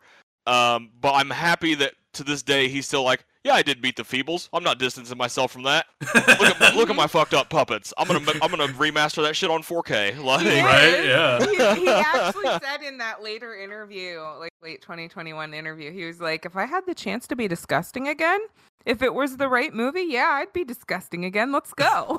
i mean i at this point i think he could kind of do whatever he wants so yeah Uh, he is a he is a fucking billionaire now. So like, Yes. yeah, Yeah. He could, yeah, he could fund it himself if he wanted to. he probably could. I, I would love that. Like, I, the, there you go. Uh, set that as, beside the the Robert Eggers, Yeah, uh, complete creative control, one hundred percent dong actually, edition movie that whatever he would make. I want I want the modern era Peter Jackson gross out film. I want to see what he would do today. uh, yeah, I would like to see that, and also, uh, uh, maybe an interesting thing would be like, okay, Bad Taste was twenty five thousand dollars. Uh, let's account for inflation. Give him that amount now, and see what is like. You know, now he's got his more professional uh, skills. Right. It's like, let's see what he could do with like a lower budget thing. That would also, also, yeah, be really then- cool. then give him a yeah, then give him a full creative gross out control, and then we can just compare Yeah. and contrast. We can do uh, Peter Listen- Jackson on part two. Listen to us talking about giving a billionaire something. Yeah, yeah, Well, I'm not giving him anything. I Some ain't giving him shit. studio. He's, or it could be an arbitrary, hey, I want to do this with my own money. or, or you know, I mean, it, it could also be the Japanese. Apparently, maybe maybe they want Meet the Feebles too. yeah. We never know. Oh, that that was another fun thing because we are uh, talking about like the music and all of that. Which I mean, obviously for me, that that won that uh, Mhm. that one. But I was curious because I I do like the vinyl and stuff. I was like, oh, are these available? Uh, Right. They did get some er, like one pressing. Like there's a picture disc of both Meet the Feebles and Bad Taste. I think both came out in probably in like 1991. It looks like on this Right. uh on this German record label. So they're probably like a thousand dollars a disc. Not that bad. So the Meet the Feebles one, the lowest price for one is 75 bucks. That's not bad. I didn't think that was too bad either. Now the Bad Taste one, on the other hand, 421 is the one what's asking for for that right now. So that's a bit more. However, I think that's also somebody highballing it because looking at the price history, the highest that it's sold for officially was 175, and it last sold of January of this year. So I think someone's really just trying to highball it. Yeah. But yeah, Um, but kinda 75 interesting. for, for Meet the the Feebles soundtrack on vinyl. Like, yeah, Yeah. I, I, I, I'd, I'd throw, I'd throw down. I'd Yeah, I'll put, post I'd the put links here. connection. Hey. Uh, well, got a couple of things from me. It got sleeper hit because again, this is one of those ones that like this was the obscure, hard to find Peter Jackson movie, even when like his earlier stuff was being released.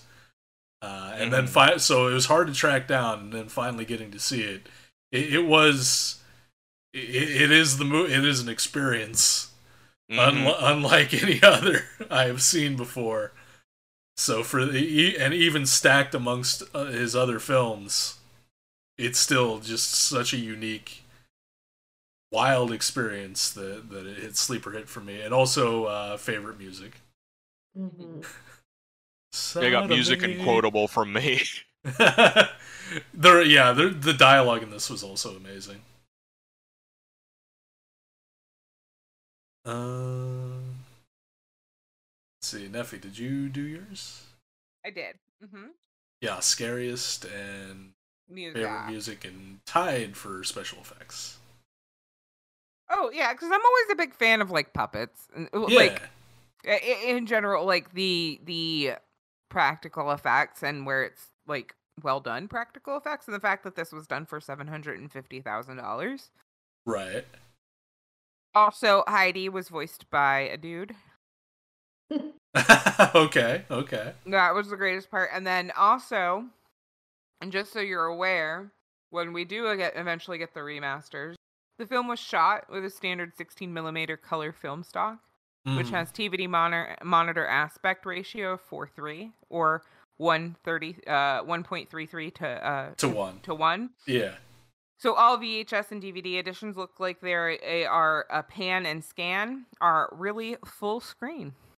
Okay. Yeah, I was gonna say it looked like they were intentionally full screen to me. Yeah, that's yeah, they're just full. That's just what they are. Yeah.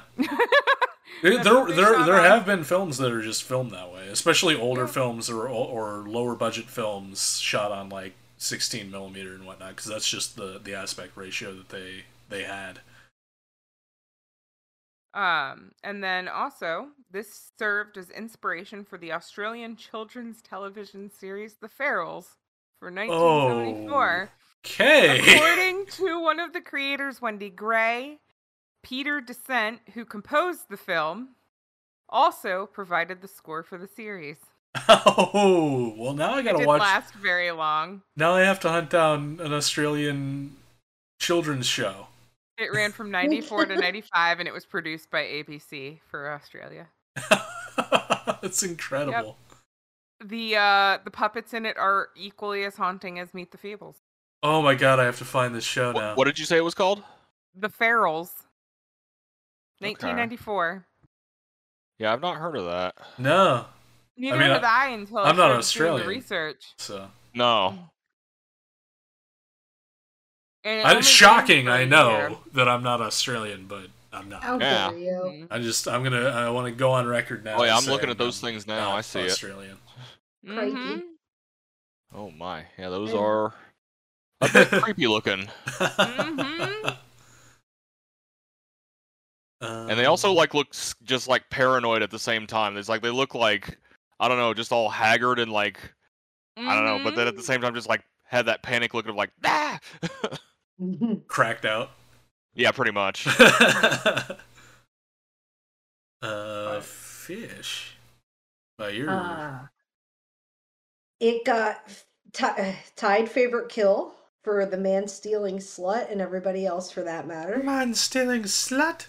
Mhm.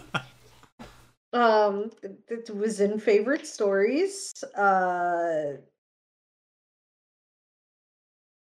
scariest movie because it scared the shit out of me at points. Like I literally,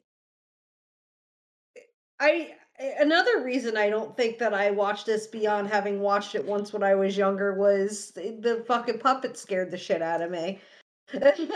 Yeah? Dude, that dying was- rabbit.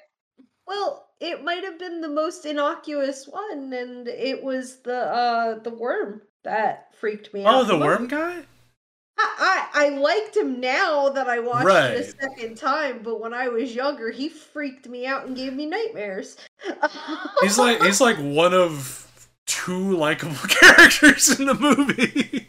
something about the way he looked. He was like a gray He's like a color. His eyes were just guy. weird. Yeah, it was weird. it freaked me out. Um, yeah, but out of all of them, it's the one that scared the shit out of me the most. His it was psychologically scary too. She fucking snapped. right. You Yeah. could see her snapping, Yeah. and then the whole Vietnam thing, and uh, yeah. Mm-hmm. Uh, uh, most quotable. Uh, let me show you why. uh, Well, I said one of them. You may be woman, but to your friends, to uh, to your friends, but you'll fly shit to me. yeah. In two years, I'll be eighteen. I went, motherfucker, you're sixteen. Uh, Vicks VapoRub. Vicks Vapor Rub. the hooker prize and the anal antics had a certain ring to it. had a certain ring to the Oh, anal dear. antics. oh dear. and eat lead, you man eating slut. Yeah, yeah, yeah. or a stealing slut. Uh, where else did it get from me? It left off at most quotable uh, sleeper hit because I remember watching this when I was younger, not liking it because it freaked me out. And I did actually like it this time that I watched it with my adult brain. It was Um, the worms. yeah, no, it was really weird because he was the one that freaked me out. I it, and I think the animation portion of it, like the way they animated him, I know he was just a puppet and he had like almost there was just something off about it. It was too close to claymation for me, and sometimes claymation really freaks me out. It's it's Ah. that whole um irrational thing. Uncanny about Valley. Weird. Do not ever watch Wor- uh, uh, Wolf House. Listen, I had a guy come crawling at me on the floor. It was a half man at a horror show. Like that's probably the worst fucking thing that could have happened to me because I almost kicked a man in the face that night. Oh. Uh, no, but like creep, like weird crawling, weird stop motion, weird claymation motions sometimes like that it for some reason some motions about it freak me out and make me go. Mhm. which is another reason why i think i put this down as scariest um of course favorite sfx because i already said i can't yeah. i can't like pick a favorite yeah that was it okay i had a list y'all Oh fuck, it's a list. Released in New Zealand on August 13th, 1992, before jumping over to the United States on February 12th, nine, or 1993. Yeah, that's, that should be a 3. Don't write 1992 twice past me, you idiot. It confuses present me and fucks up the entire intro. Braindead, aka Dead Alive, is, in many people's opinion, the goriest movie ever made. I think I saw an article uh, that uh, it is it has since been dethroned technically uh, by by the Evil Dead remake. Which, if any movie was going to topple it, Yeah. Hell yeah. Let's go, Evil Dead remake. Well done. Gorier than the Saw films. Gorier than Mel Gibson's religious torture porn experiment, Passion of the Christ. Gorier than Saving Private Ryan. And yet, despite this overabundance of crimson splooge, the BBFC, when tasked with rating the thing, damn near gave gave it a 15 certificate, which is uh, roughly their equivalent of a PG 13. What? Because they found it all so over the top and so damn funny that they simply saw nothing offensive about it. Now, they eventually did give it an 18, but the idea that the goriest film ever made not only wasn't banned outright, but almost rated so was almost rated so that teens could go see it is amazing. Now, that wasn't the case everywhere. Germany, in particular, was not a fan of this film. A 94 minute version of the movie with a lot of gore cut out didn't do particularly well, and later returned under the American title with even more of the gore cut out. Mm. But the uncut version, and even some of the edited versions of the movie, are outright banned in Germany. It's illegal to show the film publicly there. It was also banned in South Korea and Singapore. It used to be banned in Finland too, but it was resolved in 2001 with the release of the uncut film.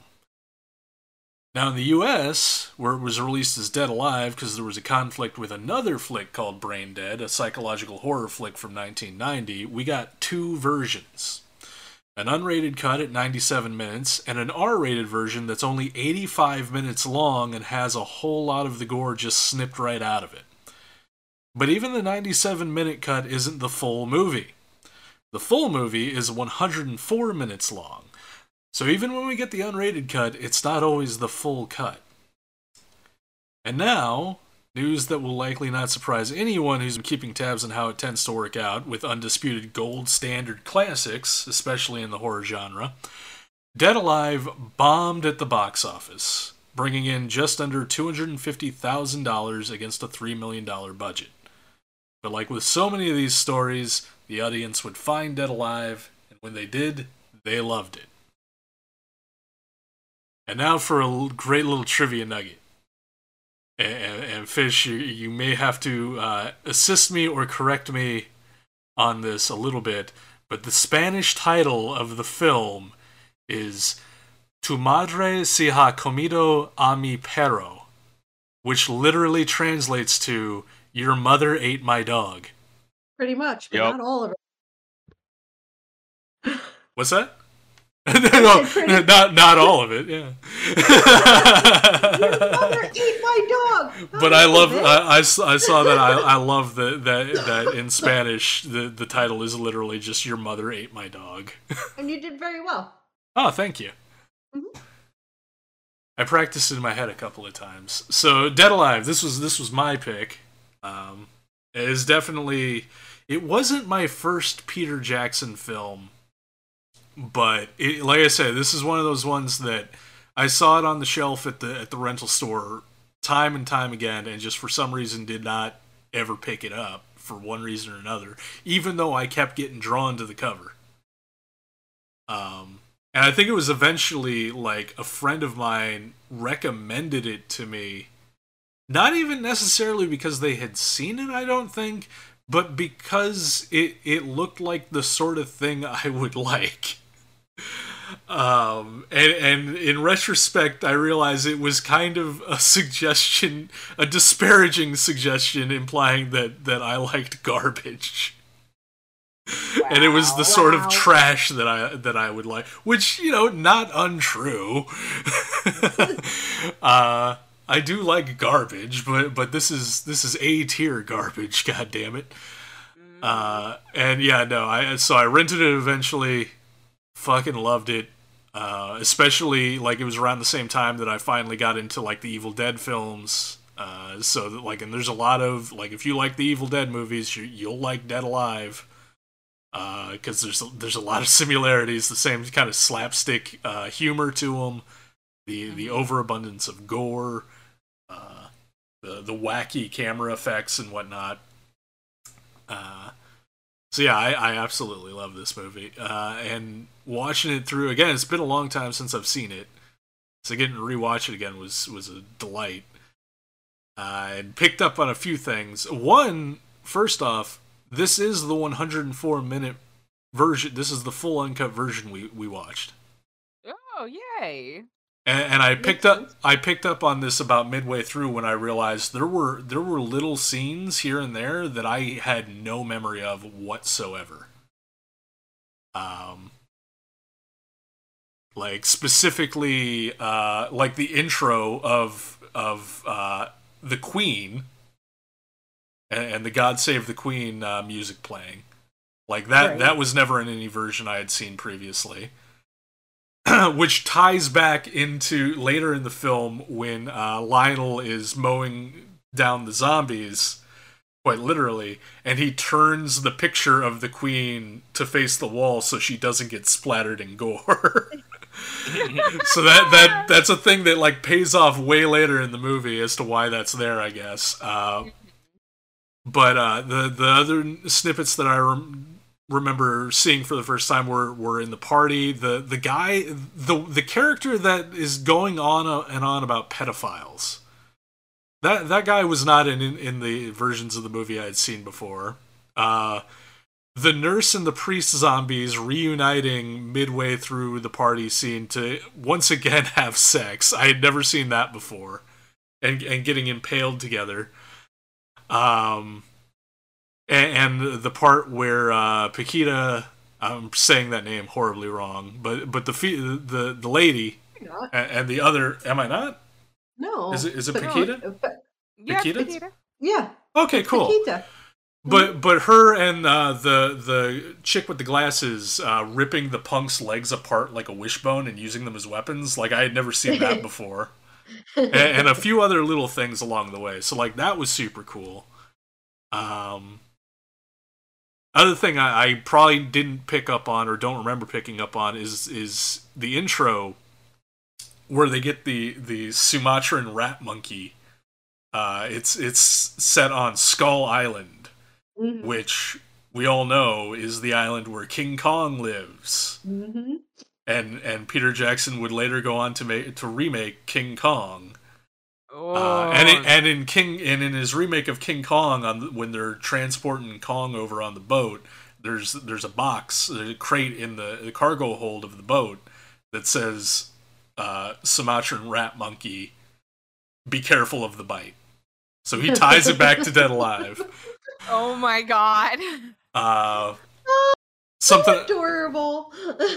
One, a little bit of trivia that I did know: uh, Forrest J. Ackerman, uh, who's who's known as like he was a huge lover of monster movies and, and and horror stuff. He has a cameo in the film. He's at the zoo.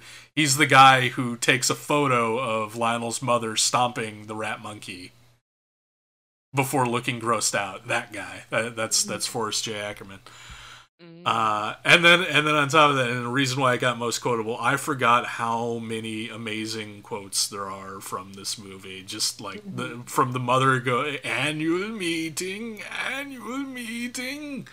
It's the WLWL. And of course, of course, your mother ate my dog. Not all of it. this is amazing, amazing line. I don't sell sedatives. Tranquilizers, I do have. Yeah, yeah, I like that. I used to have a That's- shirt with that on it. Uh, uh, that's my mother you're pissing on. That's my mum you're pissing on. Yep. and then, of cour- of course, the uh, the the kung fu priest. This calls for divine intervention, and I kick ass for the Lord. Yes. Just so many amazing lines and amazing You got- characters. Every single one of my quotes I wrote down. They're so good, and and that's just the ones I listed. Like there's there were more that I it just was like- also Oh, also, also a final one. Party when it when Lionel busts in with the with the um the lawnmower strapped to him. Party's over. party's over. um, it it was also a little bit slapstick too, like Oh, grabbing the greaser by the balls and then look having him like look like he was humping the ground. That was like, Yes, my, one of my yes. favorite freaking kills in all the movies. I I love that zombie because like he, he was such like like a, a a like a sad little kid. Like he Mhm. kept getting stuck on things and he'd make these faces where he's just so upset. he's just like a little little tantrum throw, throwing child.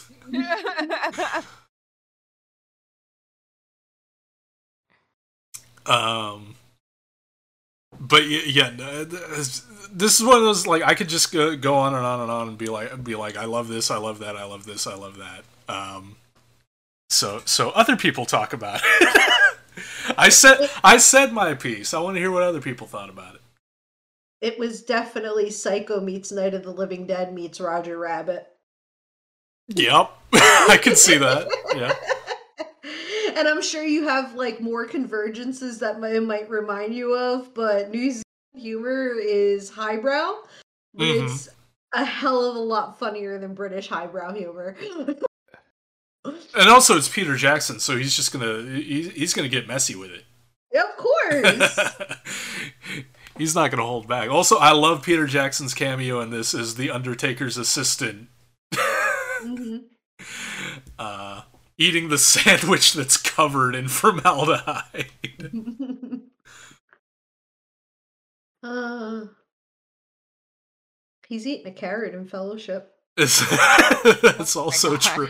Also, still covered in formaldehyde for some reason. It makes less sense in that movie, but he insisted. And we get his burp. We get his burp in that one. Oh yeah, yeah. Little kid me would be happy that the poster that looks so cool lived up to the hype. Like finally seeing as an adult, an adult, like this. right. This movie was yeah, just a pure joyride of like chaos and gore and silliness and like.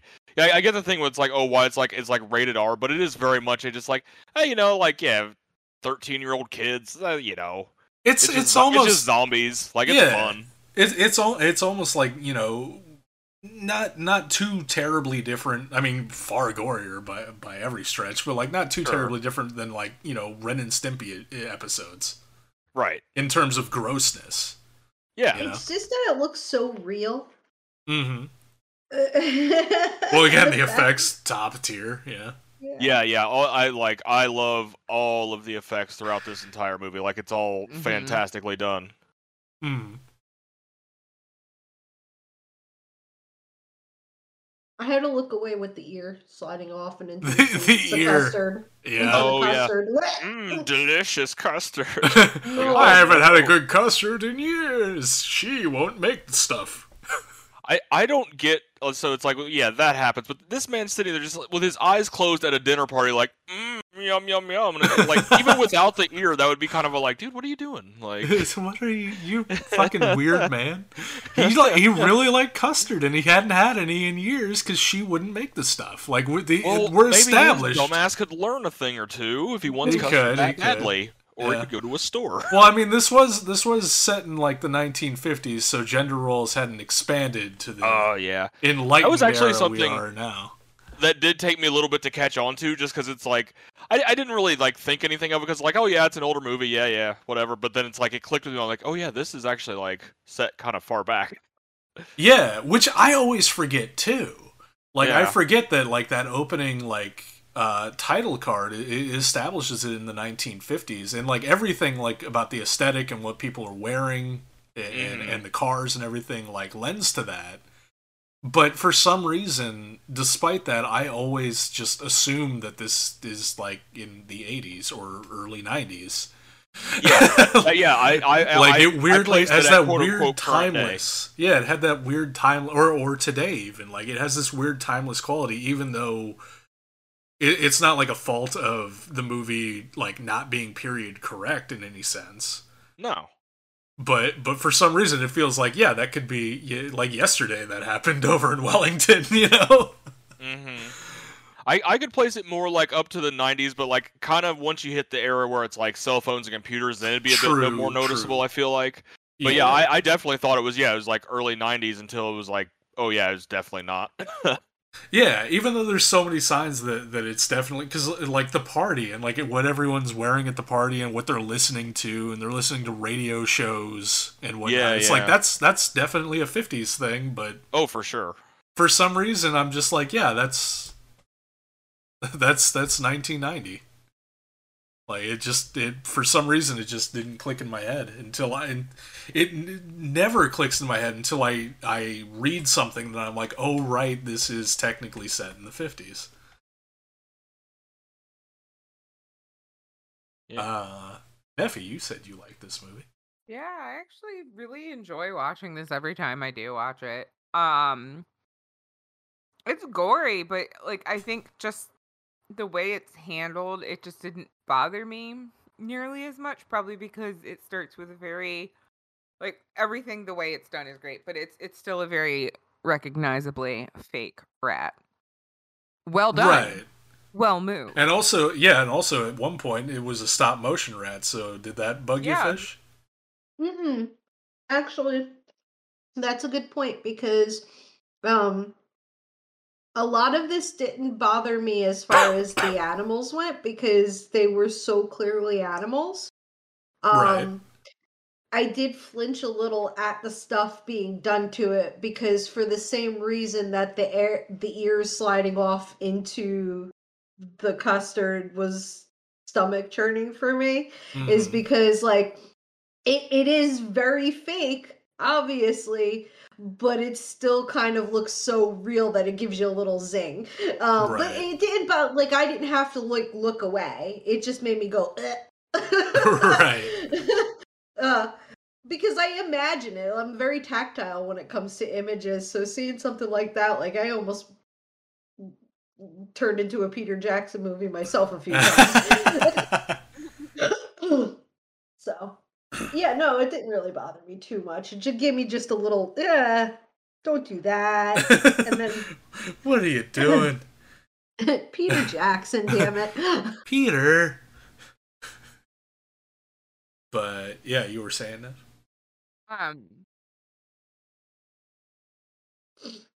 we've taken her off her track damn it Yeah, I'm sorry. I saw I saw a little segue aside. It's gone. It's all good. Um you were talking about the rat yeah. and how well he did with the no, rat no, it's and that- it's it's fully gone. Um, no, but it got favorite story for me. Um, as well as favorite kill. Uh, the the, the lawnmower scene is just fantastic. It, it, Uh, it brings new meaning to the expression expression mowing them down. Yes, it does.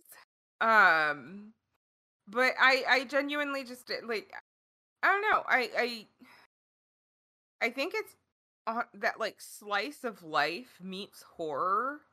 Like Mhm. you already know how I feel about slice of life stuff. It's just cozy for me. Right. So that's also why I got comfiest movie. Mhm.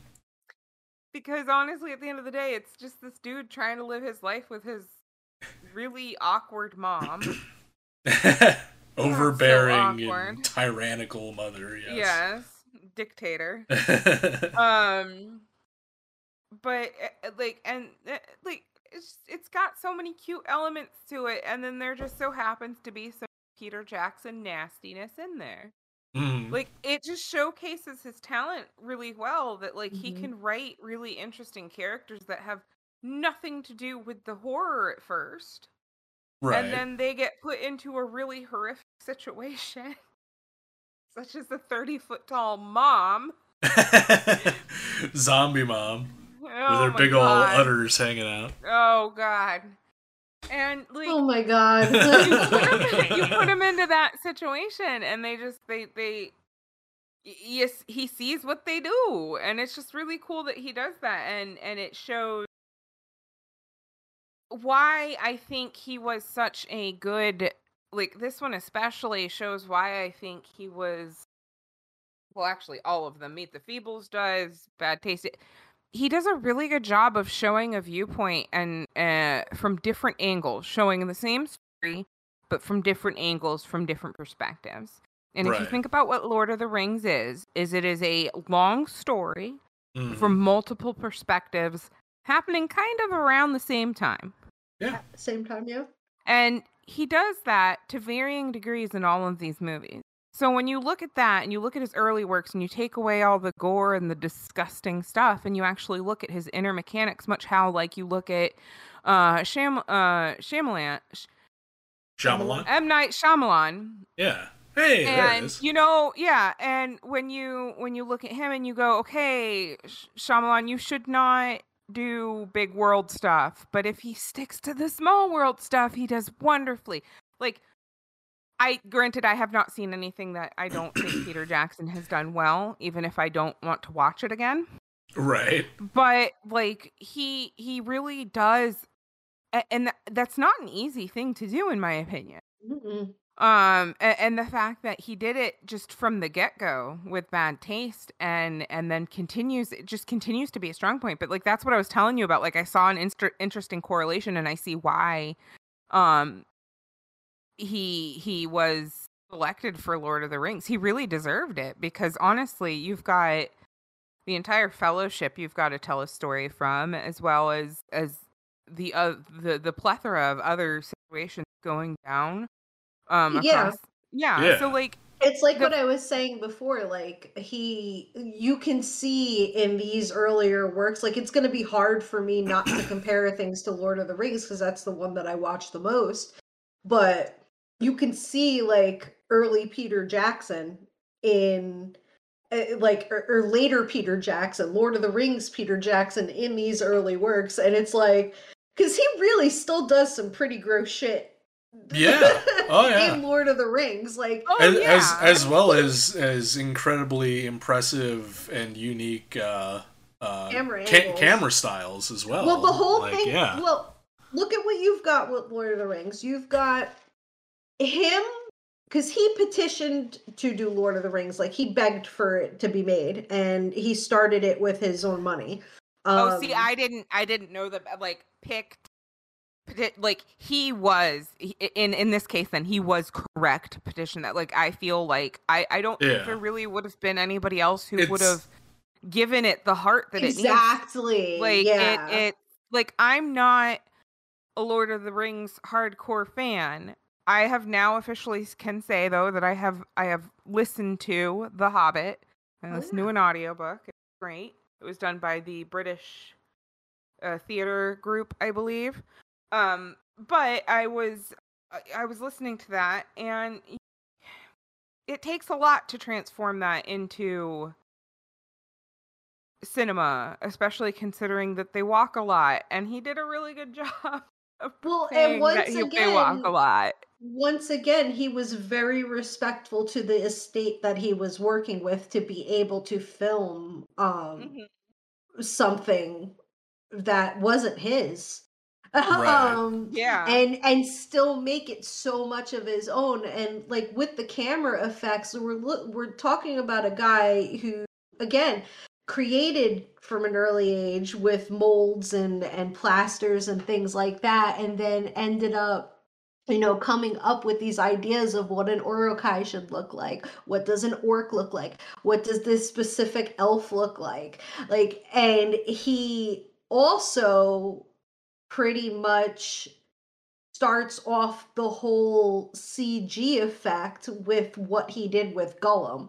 Like, of course, there's CG in movies before then, but he, what he did with it, what he created with it, was unique only to Peter Jackson, and it still holds up. Oh, yeah. like Yeah. Gollum still looks fucking good. Yeah. I mean, you could tell he's CG now because I mean, our eyes are so trained to this high definitions that we've come to know and love, but he still looks fucking amazing. Andy Serkis looks amazing against that green screen. Smaug even looked amazing. Yeah. Um which is Yeah, no, even that's that's a testament to Peter Jackson. Even when he does CG, the CG looks really good, and and it not even so much that it looks really good. It looks like it's it's a physical presence in the Yes. scene, which Well, which part will which we'll get into in the takes up his Frighteners. space. He Mhm. takes up his space. Like uh, I mean, I I love that. I'm like, yes, you are someone who enjoys the art for what it is and making it your own and giving back just as much as you're taking. So also, yes, it's no wonder that you were the only one who would be able to do the Beatles documentary because that's the total mindset honestly that literally is is what the Beatles were, what they sang about. Right. so, And as I recall, just- like he he convinced uh, the surviving Beatles to let him do that as well. yes, yes. Um So this is the story of Peter Jackson. It's just Peter Jackson convincing people to let him be Peter Jackson. exactly, and to come be Peter Jackson with him because yeah. from what I understand, like, so I listened to um the Friendship Onion, which is a podcast that Merry and Pippin, Dominic Monaghan and Billy Boyd do, and they literally just recently had um a writer for Lord of the Rings. I can't, his name is escaping me, but I talked about him when we said we were going to do this month. Mhm. Uh, but the interview they were having, like Peter Jackson is just so excited and works so tires tirelessly to get his vision done and he's just so happy to do it like you like he didn't get any sleep he would always be on set in lord of the rings uh, from what everybody on set says Right. but they put the actors put in what he was giving if peter's gonna get like two hours of sleep i'm not gonna complain about breaking Right. my two toes or breaking my tooth um, well, I mean that's you know? That's a lot of film uh, filmmaking too. Is just like like you know the director is you know the captain of the ship in a lot of ways. For so sure. so so if you see if you see your captain willing to lay down life and limb, he's then- an then- amazing leader. then then you're a lot more likely to be like, well, if he's willing to do it, like I'm willing to support him yeah, and that's any or her or position. them or whatever. Yeah. That's any leadership position. And what if what is not a leadership position but a director? But Yeah. also like it's the way he does it. It's the Peter Jackson way he does it. He literally goes around convincing other people to Peter Jackson with Peter Jackson. hey, come pe- hey, come be Peter Jackson with me. But you're Peter Jackson. But so oh, can Oh, you you- be. oh, you can't come? That's okay. I'll just play your role and I'll Peter Jackson against Peter Jackson. Oh fuck. That's okay. I'll dangle myself off a cliff. So yeah, no, I totally agree, Neffy. Like I'm, I'm in that 100. percent Like he, the, and that again, that's why I picked him because he literally is my favorite. Which is why why you should be even more excited for your remasters of his gross movies because Hell yeah. not mm-hmm. only are you getting a remaster, no no, nay nay, you're getting a redo. You know the you you saw Kit y- uh, Fish saw the documentary and how beautiful it looked. That is Which one? techno- uh, the the Beatles documentary. Yeah. Oh my god. Yeah. Yeah, how beautiful it looked, and the World War. Uh, I want to watch his World War documentary. Yeah, I want Um, to see his documentaries. I but, me- like, I that meant to technology- in prep for the show, but I, I Mhm. didn't have time. That technology is what he used to restore all the photos, and it's gorgeous.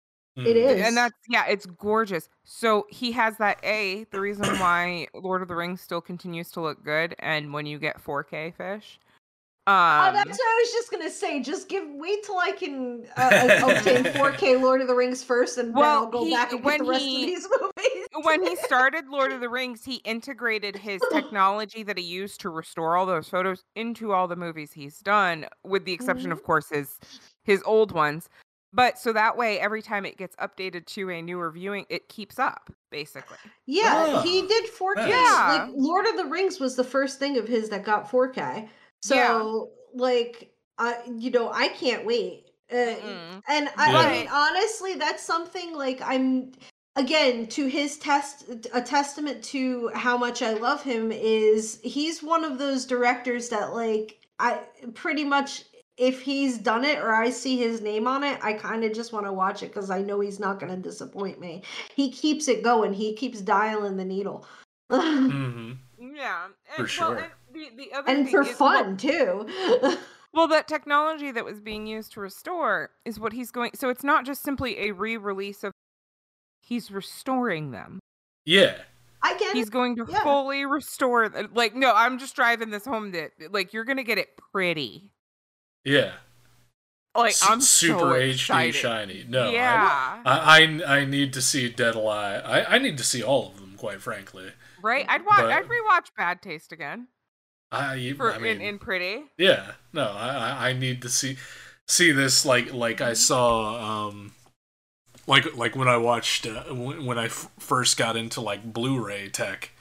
And I think like one of the first ones I watched was like the the first Crank movie, and like I'm like I can count the the number of stubble hairs on Jason Statham's chin. Holy shit! Like I, I want that experience, but with the Peter Jackson films Mm-hmm. because they're you can- already so visually amazing. Yeah. and you can tell the difference when he does something um between versions of like Lord of the Rings. Like so my original versions from when they first came out on DVD, you could see like there's a green in the background of Fellowship. Like it's just a green tint. And he talks about this too. Uh but when he switched it over to the gold box that I have now, um that green tint goes away. And Right. Kettle's only told me great things about the 4K, and there will be one day, my friend, where I will come up there and we will Mm. we will marathon. yeah, and I'll it, it is it is quite good because it's it's one of those like even though the movies are like 20 years old, there's there's some parts where you can kind of see stuff. but, Fuck like, you! yeah, Don't say over- that. Overall, are. it's it still Shut up. looks uh overall quite fantastic. Yeah. I, I believe Fellowship is now 21 years. Shut the fuck up. It's old enough to drink. Shut up. It, w- I mean, it will become like the fall because when it always like the fall time when they came out. Uh, no, it was around Christmas time. Fellowship Christmas, was yeah. first, so Two Towers is turning 21 next because they came out a year apart from each other. Listen, I I don't believe those movies are old enough to drink, but I believe I am old enough to drink, so I'm gonna take a fucking sip. I'm gonna do that you too. Hell yeah. Um, yeah, no, and I mean, he himself is gonna transcend time. Like 20 years down the road, we're gonna be like still talking about Peter Jackson movies. Oh and yeah. I really I mean, I know I that am. for him. Because in the long run, in the long run, he's just a big happy fan, and he's just so respectful at that. Like he has a power, and he uses it for good. And I'm like, again, you're the perfect fucking human that ever existed in the existence of humaning. he he reminds me a bit of uh, Guillermo del Toro in that way. hmm Or or like I, like I, they they seem similar in the fact that they're they're just so happy to create, Yeah, and you can see that happiness. Uh, and nothing can on, touch it. in the uh, in the movies. You can see And- how happy they are to be creating in the movies they make. and it's it's impermeable like you can't touch that happiness like he's just happy and it's coming from him hmm he's a tomboy he's tomboy Uh oh. and she's spent. Uh, yeah, it got uh, Dead Alive. It got it got a lot of stuff for me. Uh, favorite kill. Uh, wh- wh- which one do I pick? Like, holy shit. Yeah, it was Uh, like basically all of them because same for me. Yeah, like like which one do I, do I pick? Do I pick the the punk humping the uh, dead mother's grave as blood sprays out?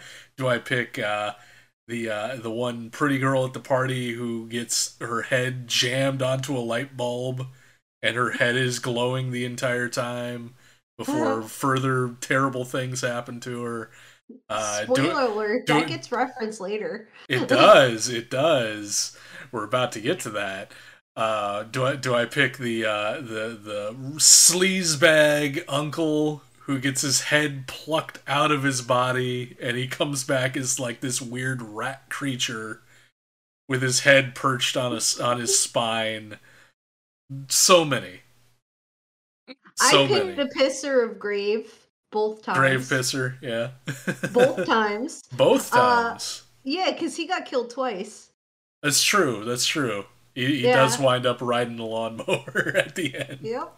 hmm The priest ninja and Mandy, who again I think is Oh man, like a girl. man, no, Mandy's the friend. Ma- Mandy is the girl with the glasses who gets her, her face ripped open by the, the baby Selwyn, yeah, which is also was- an incredible kill. yeah, that was fucking cool. And su- and such an amazing fake out because she's been bit for a while, and you're like, she's gonna turn, she's gonna turn, and then you think she's turning, and nope, the baby Selwyn has burrowed through the back of her head and rips her face apart. Incredible. Uh, favorite poster. Again, this this poster, I, I stared at this poster for, for many a time at the video rental store. uh, most quotable, uh, favorite special effects, most entertaining. This is what it got from me. Let's see, I got it. Uh, favorite kill, because yeah, basically all of them. right. Poster, uh, comfiest, because yeah, it was just just a thrill ride of fun and just like you settle in and like yeah, lawnmower those motherfuckers down. like Boom. yeah, Boom. Line. uh, and then yeah, favorite effects and most entertaining. So yeah, a lot of lot of categories here. Mhm. Uh, it hit everything but poster, comfiest, scariest, and sleeper hit, and music, and music. and entertaining. it hit everything except for the things it didn't hit. Yeah, that basically because everything else is like a four-way tie. It's yeah, you had let's see, one, two, three. You had four four-way ties. Mhm. Wait, one, two, three, four. Yeah, it was four. Okay, I thought there was a five in there. Sorry. Huh. uh, Neffy. Um, I gave it favorite kill, favorite story, favorite poster, comfiest movie, uh, sleeper hit, tied for favorite SFX, and most entertaining. Ah. All right. Well, that brings us to the final entry. The Frighteners, which was Kettle's pick. The final. Oh yes. Uh, this is one that like I don't know if I I think I heard of it when it came out because like the poster to it was familiar and that's why I was like when we were picking the movies out tonight I was like, all right, that's another one where I've like I've heard of it, I know the deal, didn't know that it was like kind of the horror comedy, but at the same time like I feel like it, it balanced things pretty well and I did enjoy the uh I guess the idea of it of like, oh, the unhinged serial killer, but he's like, oh, I'm not done yet. I got to keep racking up my high score, even as a, right. as like a Reaper thing. And I love that they got, uh, oh, what's his name, the the Busey son. Like Jake. he's Jake Busey. he's he's just like his dad, and just being like, oh, he can play an unhinged person very well. Mhm. Um, but yeah, it, it had a lot of interesting concepts, and and uh, really, I I kind of liked everybody's performance, like from the the comedy bits to the uh, you know the bits that are a bit more scary. Um, the one thing, like my my biggest criticism with this is this is the one where it kind of jumped into going from practical effects into the special effects, and 90s CG. CG does not hold up very well. No. Yeah. That's probably my biggest criticism of the movie. It, it didn't like hinder the enjoyment, but it's just like whenever stuff like that would happen, it would be like, okay, yeah, that's that's very like mid '90s uh, type of stuff. But overall, I, I think it was very well done, and uh, and actually, the uh, apparently the studio agreed because a little bit of trivia I saw that like uh, the production was kind of hurried, but even after just like the rough cut, the studio w- moved the release date ahead three months because they liked it that much. Oh, that's rare. Yeah. Um, and yeah, that was just on the on the rough cut there, so that was that was pretty interesting. But uh, yeah, I mean, overall, it was uh, a, a fun time. I feel like, like despite the CG, overall, still Oh, still pretty good because it had a lot of the like the the story was very interesting, and uh, I liked the performances of pretty much everybody in the movie. Like it was just yeah, a good time all around. Did you like the early Nazgul? Yeah, pretty much, yeah. Uh, basically, yeah. And see, that's what I was saying, saying when, like, even when he does, even in this, which, which, yeah, I agree. Like the CG, Mm. it looks dated Yeah, because it is. But but even when he was using the CG, what what struck me was the was how much he made sure that the CG interacted with the physical world. Like when Yes, when that, that CG done well. blob is like like moving across like the like up the stairs and like the little like runner metal bits are like flying up like those are like real metal runner bits. Or it's like running across a wall and it shoves a painting and like the painting is real and or the effects that they did like with the ghosts and stuff, and like being stuck in the door. that kind yeah, of stuff. yeah, like like it, it felt grounded and and felt um like like there was a presence in reality even if the the effect itself looked dated hmm and looked kind of campy Yeah. uh so so this one was definitely my first Peter Jackson film uh before I knew Peter Jackson before I really kept track of uh directors or anything like that to any extent. Uh probably mostly just because like it was a it was a PG-13 horror flick and it had make Michael J. Fox in the lead and I loved Back to the Future.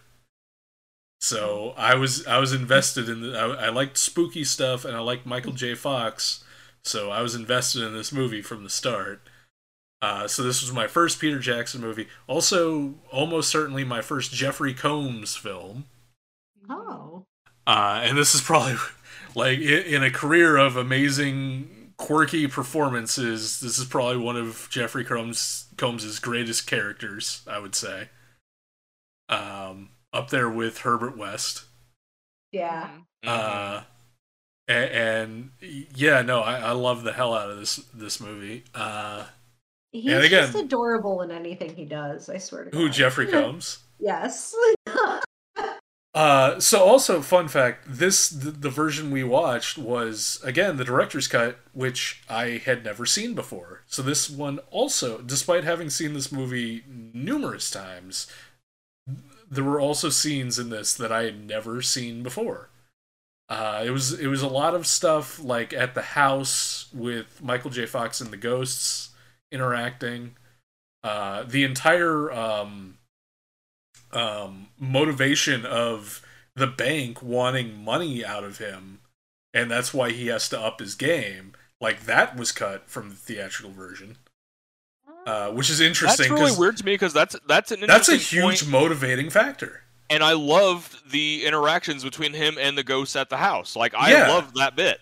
I, I believe uh, when the like them putting on the Grim Reaper cloak and, and scaring him like that. I had never seen that before, and of course with the payoff line of like maybe we should use a white sheet next time. Yeah, And, yeah. and Chi McBride is like, we ain't wearing no white sheet, bro.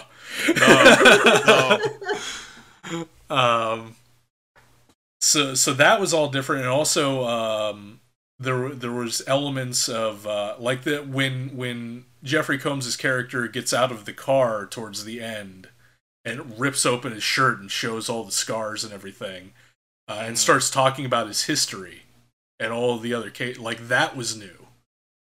That got cut out. Uh, which was really which was really interesting because I was uh, like because I, I picked up on this like in the house segment because I'm like I've never seen these scenes before.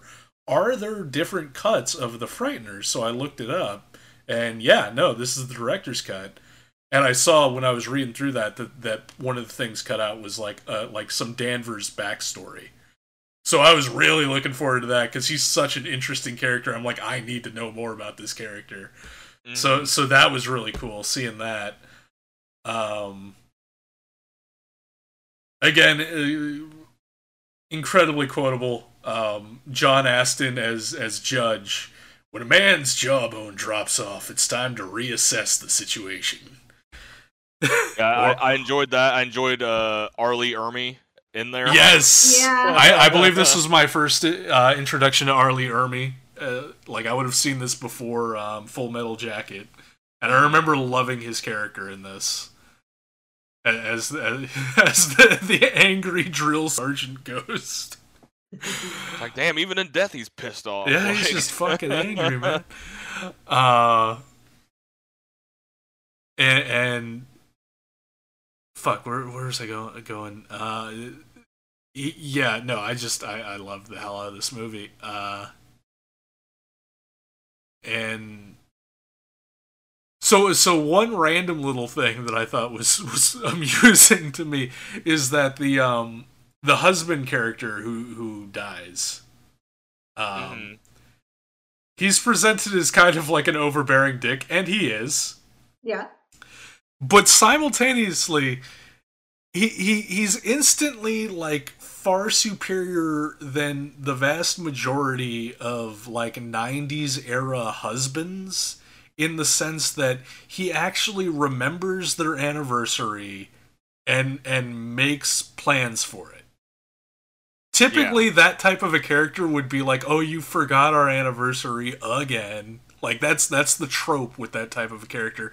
But the movie makes a point of, of pointing out that like, no, he does love her and care about her enough that he remembers their anniversary. It's a special moment for him, and he makes plan. He makes plans in an, an obnoxious restaurant. It's my favorite part is when she pops off about something that he didn't know, and he turns and looks at her, and he's like, "You bitch!" Oh yeah, yeah. At the dinner, she's she's like, "Well, we were we weren't really in a very happy marriage, quite frankly." It's just like you bitch. bitch, I loved you. Because in his mind, like, yeah, no, it was a perfectly happy marriage. He was deeply in love with her, and, and like he he get he got to be kind of a douche character without being a douche, in every sense of the word. Things you could have told me yesterday. Uh, and I loved um um fuck I got I gotta go, I gotta go to the IMDb real quick because I definitely want to remember her name. Uh, where is it?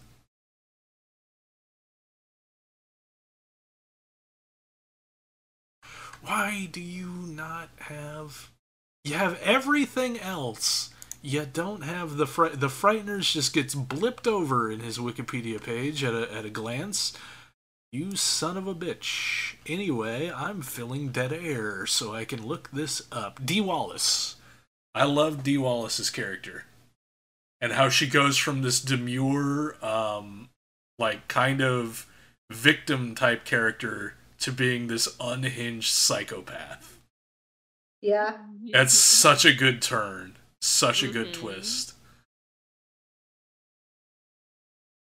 This movie to me was like if you had a box and you asked me to put everything that was 1990 through 1996, maybe even just 1996, this would definitely have to go into it. That Mhm. represented 1996 because you had Michael J. Fox, you had R. Lee Ermey, Mhm. you had the Beetlejuice cadence. It there is kind of a Beetlejuice vibe to it, isn't it? Well, I Yeah. mean, maybe maybe that has to do with Danny Elfman doing the score.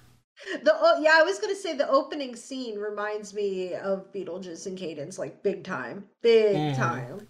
Um, but you kind of also it's not Tim Burton, but you also have that uh, the kind of director that's right to match that cadence. Right, yeah. You know? um And also it was he's kind of a circus ring ringleader. Yeah, yeah, I could see that.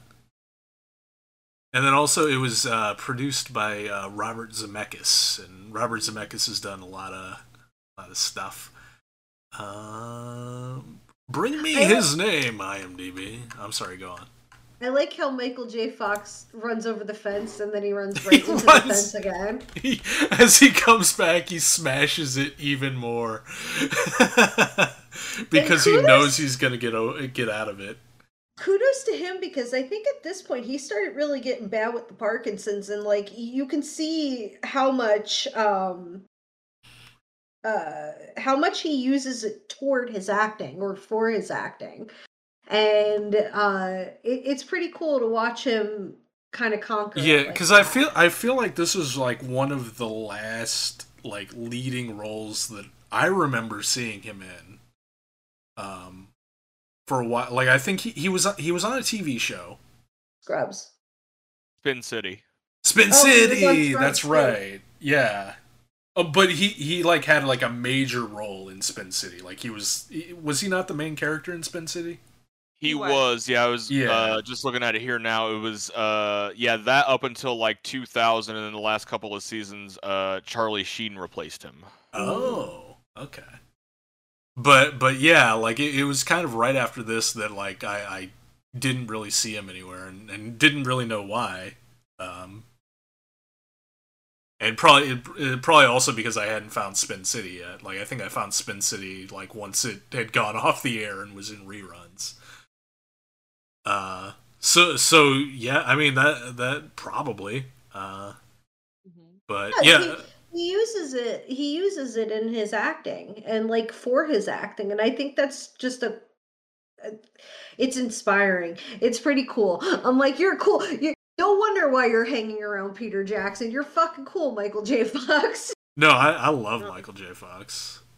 Mhm. Uh, but yeah, R- Robert Zemeckis is kind of a, a producer, kind kind of a, you know, if there, if there were like horror producers, which I would say there are, Robert Zemeckis would probably go on the list. Uh, produced uh, Death Becomes Her, the Bruce Willis flick.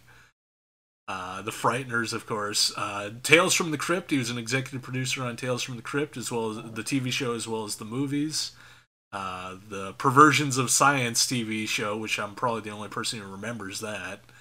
Uh, 13 Ghosts, he was a producer on. Ghost Ship, Gothika, House on Haunted Hill, so the uh, the Dark Castle films. Uh, the the Beowulf film from 2007. So so he he has done a hell of a lot. Not just in the in the horror genre, but a lot of stuff in the horror genre. Mhm. Did this too.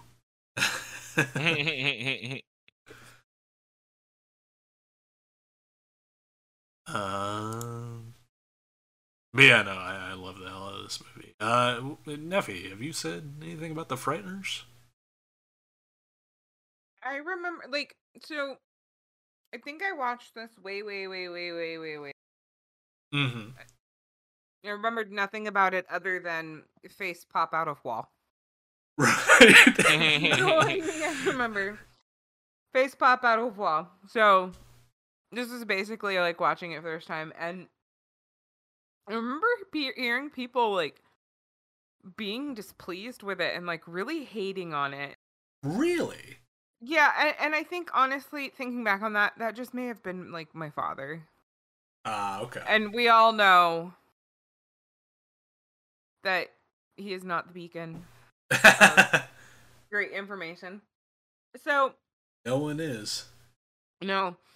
So um yeah, I I just went into it and I'm just sitting there watching it. like the I mean the the the the, the, the relationship between Dee and um Buggy Eye Magoo goes Jake Busey.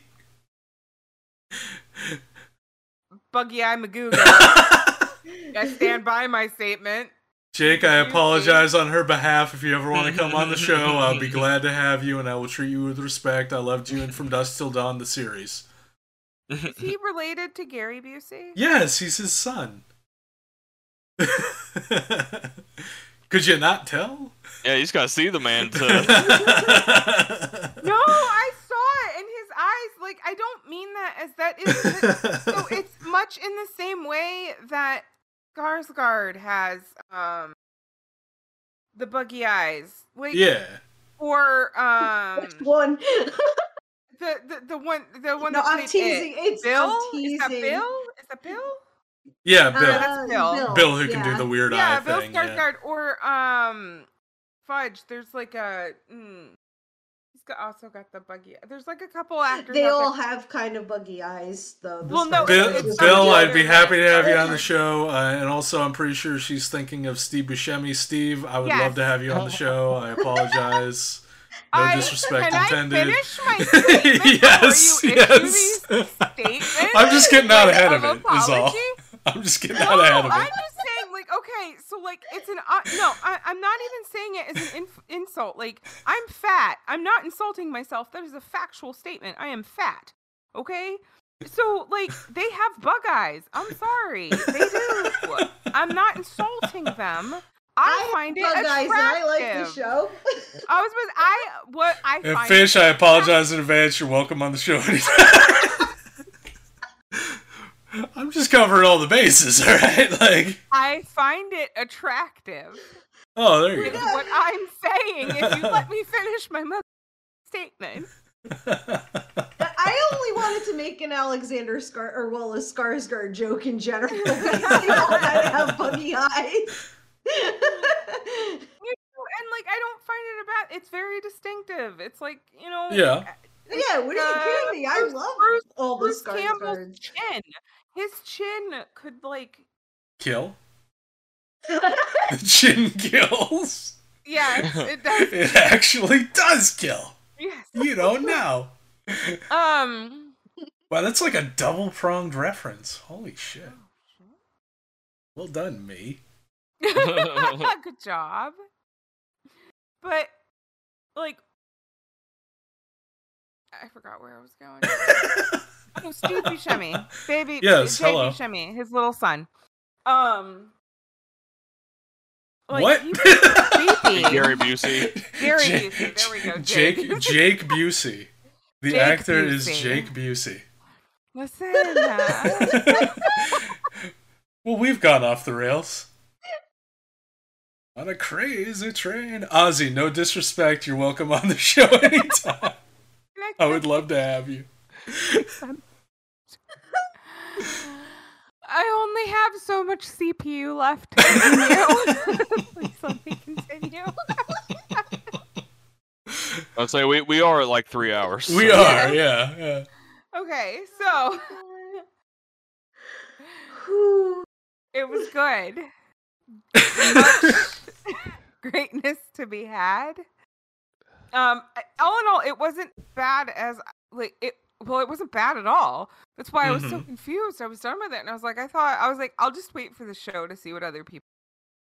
Um, I mean, granted, it didn't get anything other than most quotable for me, but um, that's just because I really love Dead Alive, and I love Michael J. Fox, but I also love the Kiwi accent a bit more.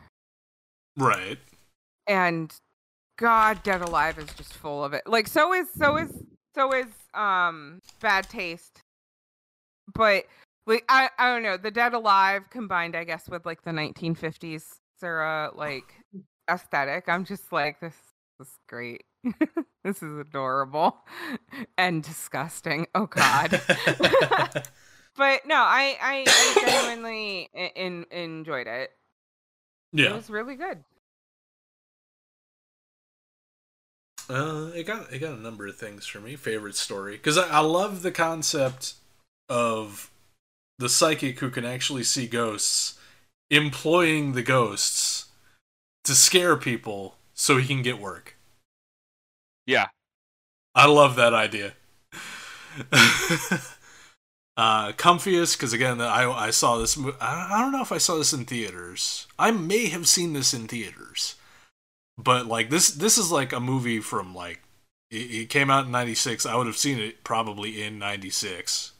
So would that be? Uh, make me like 11. So like th- this is chi- this is childhood nostalgia warmth to me uh, which is very comfy. Uh, I gave I gave it scariest.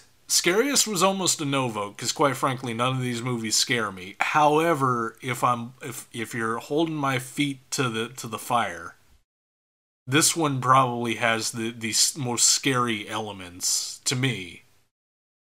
Of of all four of them. Uh, and 11 year old me probably was a bit freaked out by the Grim Reaper going around killing people. Mm-hmm. Fucking Uh, asshole, don't be worried. and uh, that that was all the ones that I gave it. uh, go ahead, Kettle. Oh yeah, I, I gave it a couple. Uh, I gave it favorite story because of yeah, kind of the same idea. It's just an interesting premise. Like hire Yeah. the ghost, do stuff with the ghosts, have fun with the ghosts. Yeah, It was a good time. And also, yeah, scariest because yeah, just the idea of like, you know, if you're an oblivious person with the little uh, you know, number carved on your forehead, it's like mm-hmm. that's spooky. That man's gonna he gonna get you. Like, he gonna get you. yeah.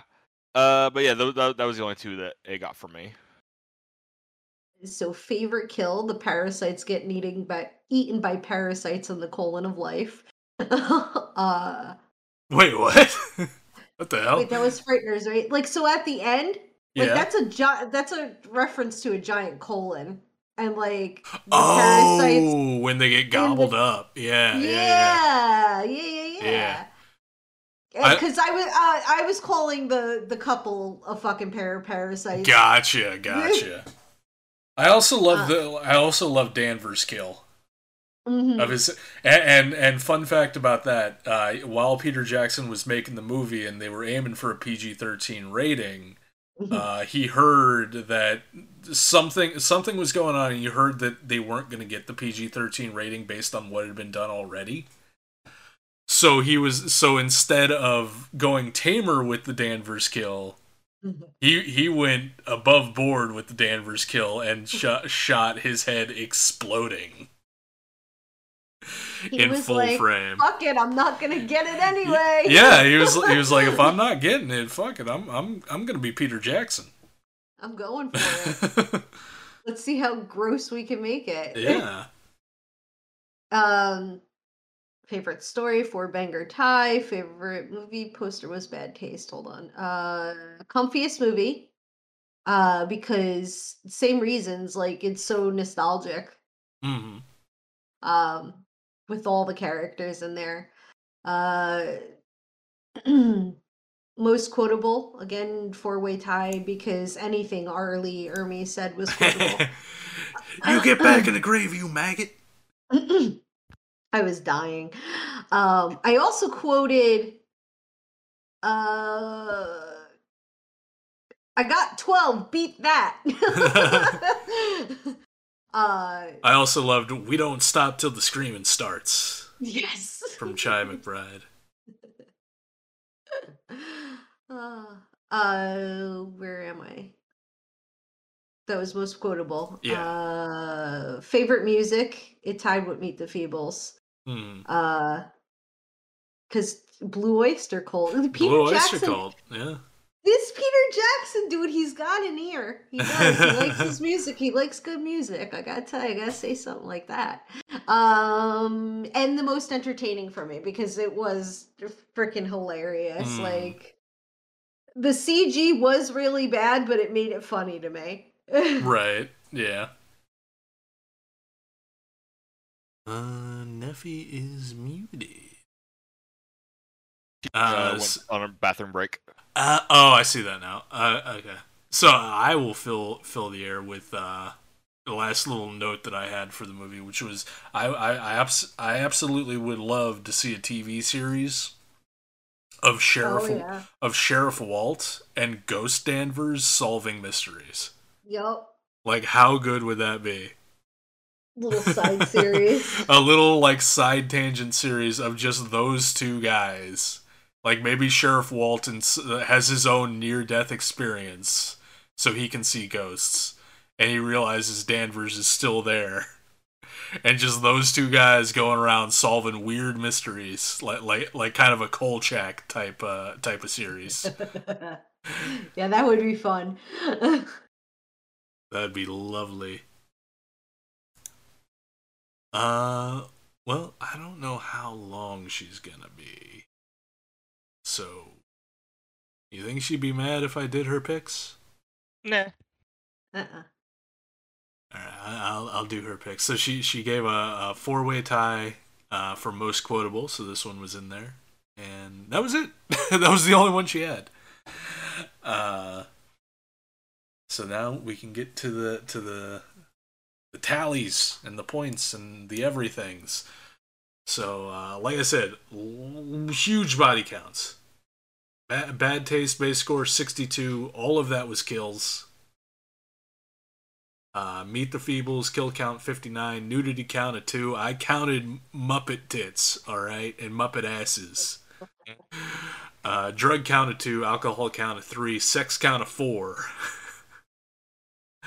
uh, Dead Alive, 39 kills. You could easily almost double that because I didn't count zombie kills. Oh So if wow. you- so if you counted zombie kills, it's it's it, it's probably close to double that. Uh, nudity count of one again for for giant undead mother tits. Uh, alcohol count of seventeen. I I wanted to point this out. Peter Jackson's the tor- type of motherfucker that when he stages a party scene with alcohol present, he lets people actually consume the alcohol. Ace. Yeah. as was indicated in Dead Alive. There were so many people like in the foreground and the background taking sips of drinks. It was actually kind of nice to see None, of, after yeah, none of that fake shit. none of that none of that just holding the glass. He gets them to drink. Uh, and a sex count of three. Uh, two of those being zombie kills. Wait, two. What was what was the third one? What, what was the third? I don't remember, but it was definitely there. Maybe maybe it was three three zombie sexes in there somewhere. I, I don't remember. I don't feel like going back and racking my brain for it. And Frighteners kill count of twenty four, which which does which does include some ghost deaths, but only uh, not not the fact that they were ghosts. I didn't count those as kills, but the ghost characters that did die, I counted those. Because in bad taste, I counted the alien deaths, so I, fe- I felt it was only fair. So was one of the three the guy that dies twice? In the sex count, Oh, never mind. I thought. you yeah, were I can't talking I can't remember what the third instance of sex was in Dead Alive. I I I'm I, I'm drawing a blank, but I know it was there somewhere. Uh. But yeah, okay. So Frighteners kill count twenty four, uh, and alcohol count of four, and a sex count of one, because the judge gets lucky at the museum, and he likes it when they lie all still like that. yes, he does. so for for all that, uh, as far as the base scores are concerned, Meet the Feebles one was seventy, which with a kill count that large as well as the random assortment of depravity, who can be surprised? yeah, that's uh, that's some high score territory. Oh yeah. But for for the scores that matter, all pretty high, quite frankly. Uh, fourth place, Bad Taste with 80 points. Uh, third place, The Did Frighteners. we with, do? Oh, s- oh shit, we did not. We did not. I skipped right over that, but Oops. Neffy's back now, so we can do that now. We can do mm-hmm. ranked and our custom category, which is most gross out. So for me, that was for ranked, Dead Alive, The Frighteners, Bad Taste, Meet the Feebles, and for me, most gross out was Meet the Feebles, Bad Taste, Dead Alive, and The Frighteners, or as I spelled it in the sheet for some reason, The Frighteners. uh, See that? uh, Neffy, you're ranked in most gross out. Uh, ranked would be Dead Alive, Meet the Feebles, The Frighteners, and Bad Taste. Um, most gross out was Bad Taste, Dead Alive, Meet the Feebles, and The Frighteners. Uh, fish. Uh, ranked is the Frighteners, Dead Alive, Bad Taste, Meet the Feebles. Most gross out was Meet the Feebles because gross. Bad taste. You don't got to justify it to me. I also ranked it number one. I I probably wouldn't have been number one had it not been for the scene where the the Muppet is basically dripping cum on the floor and it's gross. For me, it was the fly eating shit. That, that Yeah, was the that one that, that topped it over for me. that too. Um so after that one, Bad Taste, Dead Alive, and The Frighteners. Because The Frighteners wasn't really gross. No, No. not really. Uh, kettle. Let's see. For my ranked, I did uh, Dead Alive, The Frighteners, Meet the Feebles, uh, and then Bad Taste. And then for the Gross Out, uh, Dead Alive, Meet the Feebles, Bad Taste, and The Frighteners. Yep. I was it was a it was a very diverse uh, number of picks from categories to the to the rankings and everything like that. The only thing I think we were all consistent on was the Frighteners was the least gross movie Yeah. of them all, which I kind it of wasn't really. I kind of expected that when I was trying to, but I was like, ah, I don't know, maybe maybe Dammers' head exploding will gross someone out, or so, Mm. some of the stuff with the ghosts and the ectoplasm, might, maybe maybe I don't know. Uh, but all right, back back to where we were for for the, the scores that matter.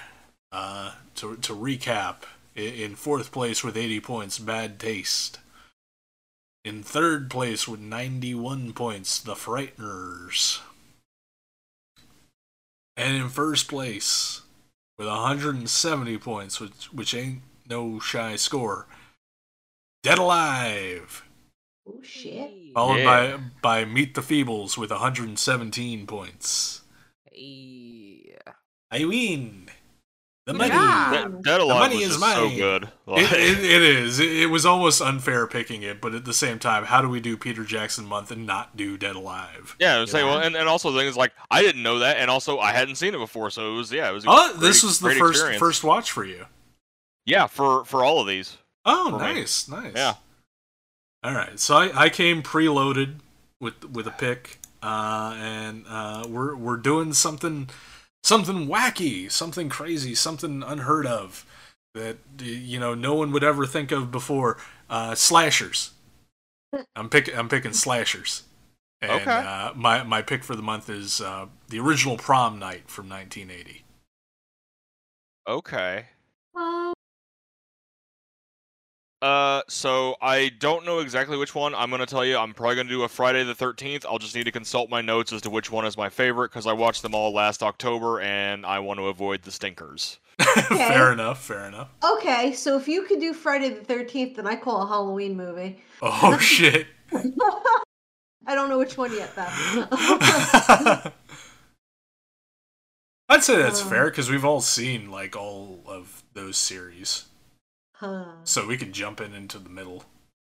I don't know what Yeah. I want to do. You said it Yeah, with, with any of those types, yeah, it's you can kind of just go nuts, really. Right? yeah, slasher films. What was that Muppet slasher film you were talking about? uh, let, let me look it up. Let me let me make sure I've got it right. Uh, Yeah.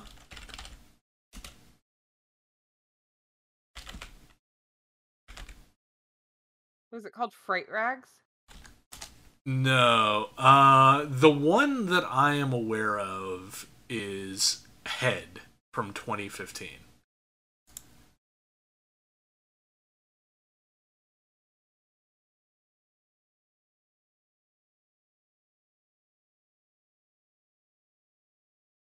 I mean, yeah, I'm down.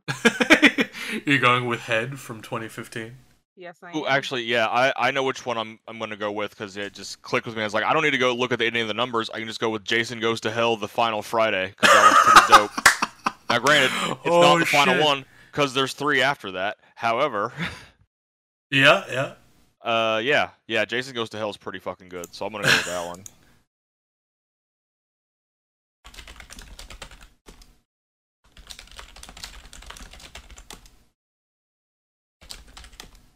And, and Fish, do you do you have an idea of which Halloween you would like to do? I am torn between the Rob Zombie one, Mm-hmm. which is remind me again because I'm not seeing it on this list. What do you mean? Halloween 2007. Yeah, it'd be Is 2007. it okay? Um, and I'm torn between that and Halloween: The Curse of Michael Myers. Oh, wait. Curse. curse, Cur- Curse is six. Ninety right? five. Yeah, 95. the, the one with Ant Man. Yeah. well, if you go with that one, you got to specify which version Oh, the theatrical or the producer's cut. But then the 1989 one is good too.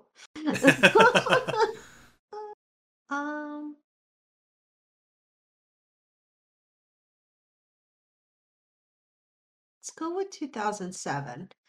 Cause isn't that one. one of is that not the one that like most people don't like in the series? Eh, it depends on who you're talking to. Some people, their most disliked one is three because it has nothing to do with Michael Myers, and also isn't a slasher movie, so it wouldn't qualify for this month. Uh, some some people some people hate five, some people hate six, some people hate uh, the Rob Zombie ones. Uh, some people hate the new ones. Like ba- basically, it, pick, pick a Halloween movie that's not the original, and some people hate it. you know. Yeah, I want to go with the Rob Zombie one because I really like that one. All right. All right. I can just grab it right here Yeah. because it's right here. It's right here. Gimme. okay, so that's another episode in the books. Tune in next month for for slasher three three years. We finally did slasher month. Uh, even though we've done we've done a handful of slashers, you know, throughout the various other months. We did 80s horror and we only did one slasher movie in that, which is crazy. And now we're doing slasher month and only one of them is from the 80s. Look at that. but uh, yeah, so that'll do it. Thank you for listening. Thank you guys for doing it again. Thank you. And we they can't getting away with it. So that's all I've got. So goodbye. Bye.